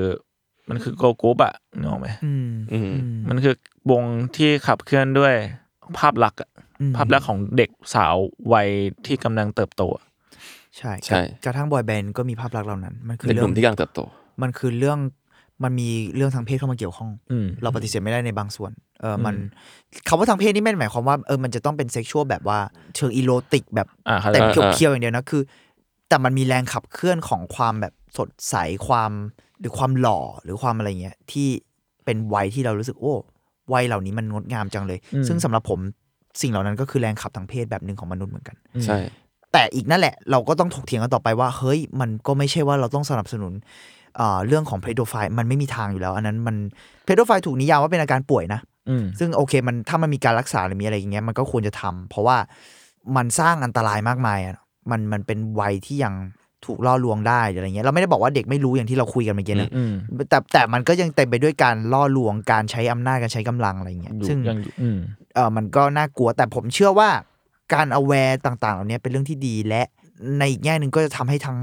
ทั้งคนในวัยนั้นเองอืมหรือคนในวัยที่โตกว่านั้นนะคิดกับเรื่องนี้มากขึ้น ใช่ มันจะไม่เหมือนแบบอย่างที่มันมีเคสที่ไม่โอเค อีกอันหนึ่งก็คือตอนที่บาเลนเซียกาอ่าอันนั้นแต่นะอันนั้นอะอ่าอ่าอ่าอันนั้นชัดเลยแล้วอันนั้นก็แบบ อันนั้นคุณพยายามเอจจี้อะมันผมผมดูแล้วเข้าใจเข้าใจนายพยายามจะแบบ ฉันจะทำตัวเอ g จี้มันใช้คำว่าอะไรนะที่ที่เราเคยพูดถึงอะตอนซิ l เวอร์สล็อตด้วยเอจำได้จี้มันมันเราแปลว่าอะไรวะวันนั้นอะความหยุยความแบบเฉาเออออะไรอย่างงี้แล้วกันมันมันอ่าปกติแบบโอเค มันจะไม่ได้แปลโดยตรงแหละ แต่ว่านึกออกไหมไว้มันคือแบบเออแต่เขาว่าเอจีมันเออใช่มากเลยอะ ฉันจะเฉาอะนึกออกปะแล้วมันแบบเอ้ยแต่แต่ NewJeans vibe ของ layer เหล่านั้นอะ อันนี้ผมอาจจะ defend ให้นิดหนึ่งว่าไวท์มันไม่ใช่กูพยายามจะเฉาไปใช่ใช่ซึ่งเราเห็นภาพใช่ชัดใช่อยู่ แล้วยิ่งใน Ditto หรือ OMG อะมันก็จะมีความวิพากษ์ด้วย อืมอืมอันนี้ก็เป็นอีกประเด็นที่น่าสนใจ ขอแวะนิดนึงแล้วกัน เพราะเราน่าจะยาวแล้วประมาณนี้คือตัว Ditto หรือ OMG และพอพูดถึง Ditto ผมอยากพูดถึง Lily Chou-Chou ด้วยอืมเออเพราะมันเป็นมันมันมีไวท์ที่ใกล้เคียงกันมากมากมาก ๆ และ capture วัยเดียวกันด้วยอืมอืมสิบสี่สิบห้าสิบหก ไปจนถึงเกือบสิบแปดอะไรประมาณเนี้ยอืมสิบเจ็ดสิบแปดมันคือวัยเปลี่ยนผ่านอะและอืมอย่างตอน Hype Boy หรือตอนเนี้ยมันเหมือนวัยรุ่นเมกันที่แบบ สดใสในจีแรงใช่ไหมแต่พอเป็น Ditto OMG ก็อาจจะมีไว้แบบวัยรุ่นสดใสร่าเริงประมาณหนึง first love นิดหน่อยอะไรเงี้ย แต่สิ่งต่างๆ เหล่านี้มันมีความวิพากษ์ด้วยอะที่เมื่อกี้บอกเนอะนอกจาก layer ของเนื้อเพลงอะ MV เองอะก็วิพากษ์ตัวตนของวัยรุ่นอืมและวิพากษ์สังคมอะอืม และมีเรื่องล่อแหลมแฝงอยู่ข้างในนิดนึงอืมแต่พอมันถูกเล่าในท่าทีวิพากษ์อะทำไมคนถึงโอเคกว่า สมมุติว่าคุณพูดประเด็นเรื่องเพศ ที่เกี่ยวข้องกับคนอายุยังน้อยแล้วกัน ผมใช้คำนี้ อืมถ้ามันถูกเล่าในท่าทีวิพากษ์อะผมรู้สึกว่าคนจะรับได้มากกว่าใช่ไหมอืมซึ่งผมไม่ได้บอกว่ามึงมึงก็ห้ามวิพากษ์หรือวิพากษ์ไปเลยแต่ เออ พอมันวิพากษ์แล้วมันเป็นเรื่อง sensitive อะคนรับได้มากกว่าปะผมว่า part หนึ่งที่หรือมันก็ไม่คดีเหมือนกัน ผมว่ามันยากหมายถึงว่าวิพากษ์ในเชิงไหนบ้าง แต่แค่รู้สึกว่าถ้ามันวิพากษ์จนเห็นจนชัดพอคนจะรู้สึกว่าสิ่งนี้มันคือการ aware ของเขา อ่า อืมอ่า หรือวิพากษ์มันเปิดช่องให้เราวิพากษ์ไงอือฮึมันรู้แล้วแบบเราไม่มีไม่มีคำตอบเดียวหรือแบบ reflect อะไรกับเราได้ แต่ถ้ามันไม่เหมือนกับการที่แบบเอามาใช้เพื่อเล่าอะไรบางอย่างในเชิงนั้นนะอ่า อ่า อ่าอืมอืมก็อันนี้จริยังแบบยังเปิดช่องให้เรามาถกเถียงกันได้ พอถ้าคุณดู Lily Chou-Chou อะโอ้โหโอ้โหแล้วโอ้นี่ชูๆจะเข้าเน็ตฟลิกครับครับกำลังจะเข้าเน็ตฟ i ครับ ถ้าอยากดูหนังวัยรุ่นน่ารักน่ารักก็ไปตามเอ้ได้ยก็ไปดูเรื่องอื่น ไปดูเรื่องอื่น เออแต่นั่นแหละลิลี่ชูชูหนักมาก แล้วมันก็คือช่วงวัยเดียวกัน แล้วผมรู้สึกว่าโอ้มันพูดพูดหลายเรื่องมากๆ และพอมันพูดถึงประเด็นเซ็กชวลในลิลี่ชูชูสปอยเลอร์ขอโทษ มันก็มีด้วยเหมือนกันแล้วอืมนั่นแหละอย่างที่ผมบอกอะวัยนั้นมันเป็นวัยที่ปฏิเสธยากแต่อีกนั่นแหละ พอมันเป็น girl group เนี่ย ผมอยาก remark ตัวใหญ่ๆไว้เลยว่า เอ้ย เราไม่ได้บอกว่าพูดได้พูดได้พูดได้นะ เพราะว่าในที่สุดมันมีความทำเป็นสินค้านิดนึงอะเราก็ต้องใช่สุดท้ายเราอยู่ในโลกทุนนิยมว่ะก็คิดกันคนละแบบนิดนึงกับหนังที่พยายามวิพากษ์เรื่องนี้กับ girl group ที่ถูกอ่าบางคนมีข้อโต้แย้งว่าใช้สิ่งนี้เพื่อหากินอ่ามันหรือเปล่าทำงานคนละแบบอืมมันก็อาจจะคนละแบบกันแต่ในที่สุด topic เหล่านี้ปฏิเสธไม่ได้ว่ามีอยู่อะ อืมใช่ มันปฏิเสธไม่ได้เลย แล้วผมรู้สึกว่าการพูดถึงมันก็อาจจะดีนะ แต่ไม่ได้หมายความว่าพูดแบบเชียร์หรือพูดแบบเกลียดไปเลย แต่ว่าอะพูดกันก่อน เราเรามาคุยกันก่อนอะไรเงี้ยอืมอย่างไรก็ตามผมก็ยังชื่นชอบผลงาน NewJeans แล้วก็เชียร์ให้ก็ทำงานต่อไปแล้วผมรู้สึกว่าเพลงเหล่านี้ก็มี layer ที่มากกว่านั้น และในฐานะคนฟังเองอาจจะฟังดูยากเออกูก็แค่ฟังเพลงเพราะๆได้แบบว่าผมว่าคิดหน่อยก็ดีอืมในบางเรื่องอะไรเงี้ยอาจจะไม่ต้องคิดก็ได้ตลอดเวลาก็ได้แต่ผมรู้สึกว่าในบางส่วนถ้าคุณรู้สึกอะไรบางอย่างที่แบบ ผมเชื่อเองนะว่าหลาย ๆ ส่วน เวลามันมีอะไรบางอย่างที่ไม่ชอบมาพากลอะ ผมเชื่อว่าทุกคนรู้สึกอืมมันมีแค่คนปล่อยผ่านกับคนไม่ปล่อยผ่าน ผมเชื่ออย่างนั้นมาตลอด กระทั่งสิ่งที่เราชอบมาก ๆ หรือสิ่งที่เราเกลียดมาก ๆ มันมันจะมีจุดที่เรารู้สึกว่าอืมกูปล่อยผ่านได้ แต่มันก็มีบางสุดจุดที่เราจะรู้สึกว่าเราไม่อยากปล่อยผ่าน ผมรู้สึกว่าในโลกยุคใหม่แล้วที่เรารับข้อมูลได้เยอะพอ ถ้าคุณนอนมาพอพักผ่อนเพียงพอเนี่ย เราขยาย บรรทัดฐานของการปล่อยผ่านไปเยอะ ๆ ก็ดี เพื่ออให้เราปล่อยผ่านอะไรยากขึ้น ผมรู้สึกว่าสิ่งเหล่านั้นน่าจะทำให้เราคิดกับสิ่งต่างๆ มากขึ้น แล้วผมเชื่อว่าในที่สุดพอเราเป็นอย่างนั้นอะคำตอบสุดท้ายมันจะโอเคอืมันจะดีกว่าการปล่อยผ่านไปนะ อันนี้ผมเชื่ออย่างนั้น ซึ่งอาจจะผิดก็ได้นะ แต่ว่า เออ ผมเชื่ออย่างนั้น เราต้องคิดกับอะไรเยอะหน่อย อืม วันวันนี้แล้วผมเลยแบบ อะ ผมเล่าเรื่องมินฮีจินเสร็จผมอยากถกเถียง topic นี้ด้วย เพราะว่ามัน sensitive ประมาณนึงแหละ แต่ว่า ผมดีใจที่มันถูก raise ขึ้นมา อืมไม่ใช่แค่ว่าโอ้วงนี้ดังจังเลยแล้วก็พุ่งพุ่งพุ่งมันพุ่งแต่มันก็มี layer ของแน่นอนมันมี hater อยู่ทุกยุคสมัย แต่อันเนี้ยมันไม่ใช่ hater อย่างเดียวอะกระทั่งแฟนคลับที่แบบชอบคุกกี้ยังเม้นอะว่าแบบใช่อืมเพลงเพราะมากเลยแต่มึงไม่โอเคเลยที่มึงเอาแบบคนที่อายุต่ำกว่า 18 มาร้องสิ่งเหล่านี้อะมันไม่โอเคปะวะ มันสนับสนุนปะวะอะไรอย่างเงี้ยอืมก็ประมาณนั้นอืมถ้าอยากเอ่อลงลึกเรื่อง sexual บางอย่างของวัยเปลี่ยนผ่านเนี่ยผม จริงๆผมแนะนำ Evangelion กูเพิ่งกูเพิ่งดูจบไงเลยอิน อันนั้นก็มี layer ของเรื่อง sexual เยอะครับมาก และเล่าได้อย่างจิตวิทยาอืม Lily Chou-Chou เป็นอีกเรื่องหนึ่งผมว่าฝั่งญี่ปุ่นอะไปไกลเรื่องพวกนี้มาก ซึ่งไม่ได้ไปไปไกลทั้งในแง่ไม่ดีก็มีนะเออญี่ปุ่นเองเรารู้กันอยู่อะสุดโต่งทุกทางอะเขามีความสุดโต่งของเขา ซึ่งมันมันก็มีหลายส่วนที่อ่าถูกทำให้เป็นสินค้าทางเพศมาก ๆ เลย แต่กฎหมายเขาแข็งแรงมากอืมจริง ๆ แล้วดาราแบบ อ่าสมมติหนังเอวีหรือกระทั่งหนังหลาย ๆ เรื่องของเขาอะมันจะไม่มีใครที่ถูกกฎหมายนะ จะไม่มีใครต่ำกว่าสิบแปดเลยนะอืมในบางเรื่องที่แบบบอกว่าเป็นเด็กเป็นอะไร มันไม่มีจริงเลย Fake ทั้งหมดเป็นเฟกหมดอืมแล้วทุกคนแทบจะทุกคนในการแบบดูเรียกว่าถ้าเป็นพรเลย หรือว่าเป็นอีโรติกอะไรเงี้ยทุกคนจะรู้กันเรื่องนี้กันอยู่ แต่ก็อีกนั่นแหละ การไต่แฟนตาซี หรือว่าการทำสิ่งเหล่านี้เป็นสินค้ามันไม่ใช่เรื่องที่ดีขนาดนั้นอืมมันก็ยังใช่ต้องถกเถียงกันต่อไปครับ อืม ก็โหเซนซิทีฟหน่อยแต่ผมอืมคิดว่าก็น่าจะประมาณนี้แต่นั่นแหละผมเชียร์ให้ถกเถียงกันต่อไปครับ การถและกเถียงกันทำให้เกิดการเปลี่ยนแปลง ใช่ เราเราเป็น Bunny เราก็ถกเถียงได้นี่เป็นไงใช่ถึงเราชอบงานเขาแค่ไหนเราก็คุยถกเถียงเรื่องนี้ได้ ใช่ใช่อืมการชื่อวงว่า NewJeans new gen อะมันมันไม่ได้พูดแค่ชื่อวงอะมันพูดถึงคนฟังด้วยเว้ยเออ เออ ผมว่ามองใน layer นั้นก็ดีอืมอ๋อแล้วอ่าช่วงนี้พอดีนึกถึงอีกเรื่องหนึ่งพอดีแล้วผมรู้สึกว่า topic เป็นเรียกว่าเป็นช่วงวัยที่ใกล้เคียงกับเนี้ย ผมเพิ่งเห็นค่าย GDH launch หนังเรื่องใหม่ของคุณเอ่อแวววอนแววปะครับที่เป็นเธอกับฉันผู้กำกับกับฉันเธอกับฉันกับฉันอ่าก็ capture วัยรุ่นในช่วงวัยประมาณม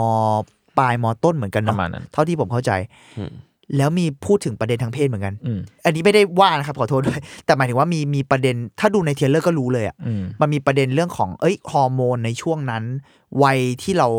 ตกหลุมรักหรือวัยที่เราตื่นเต้นกับเพศตรงข้ามอืม หรือเพศเดียวกันหรืออะไรเงี้ยเออผมว่าก็เป็นหนังที่น่าสนใจ และอืมมันอาจจะอ่า relate กับ topic ในวันนี้เราได้อ่าประมาณหนึ่งอืมหรือถ้าอยากดูอะไรอย่างนี้แต่ว่ายังไม่ใช่เรื่องนี้ยังไม่มาก็ฮอร์โมนวัยว้าวุ่นครับฮอร์โมนจริงๆฮอร์โมนก็ชัดมากชื่อเรื่องด้วยก็ชัดสุดแล้วชื่อเรื่องก็พูดถึงฮอร์โมนแล้วใช่ แล้วแล้วนั่นแหละตามมันนั้นมันแต่ฮอร์โมนเล่าได้อย่างละเอียดอ่อนมากเหมือนกันนะใช่จริงๆแล้วก็ก็เป็นอีกซีรีส์ของไทยที่น้ำดีน้ำดีคุณภาพน้ำดีน้ำดีก็ น่าจะประมาณนี้ครับ ถกเถียงกันต่อไปนะ ทุกคนอืมผมเชียร์อะโอเคครับ มีอะไรก็มาเล่าให้กันฟังได้นะครับครับ ถ้าครับเกิดผิดพลาดประการใดก็ขออภัยด้วย แล้วก็เอ่อติชมกันได้อืมคุยกันครับ EP นี้ก็หัวระเบิดนิดนึงนะครับทุกคนครับแล้วก็ประมาณนี้ครับประก็มาณนี้ติดตามฟังอาร์ทวดนะครับได้ทุกวันพฤหัสครับผม ทุกช่องทางของสมอนบัตแคร์นะครับสวัสดีผมลาไปก่อนด้วยพี่เมียงร้องดิโต้ครับโอเคครับเนี่ยที่อย่างเงี้ยยอสมวัสดีครับ ยอมยอมบ๊ายบายสวัสดีครับบายได้ครับ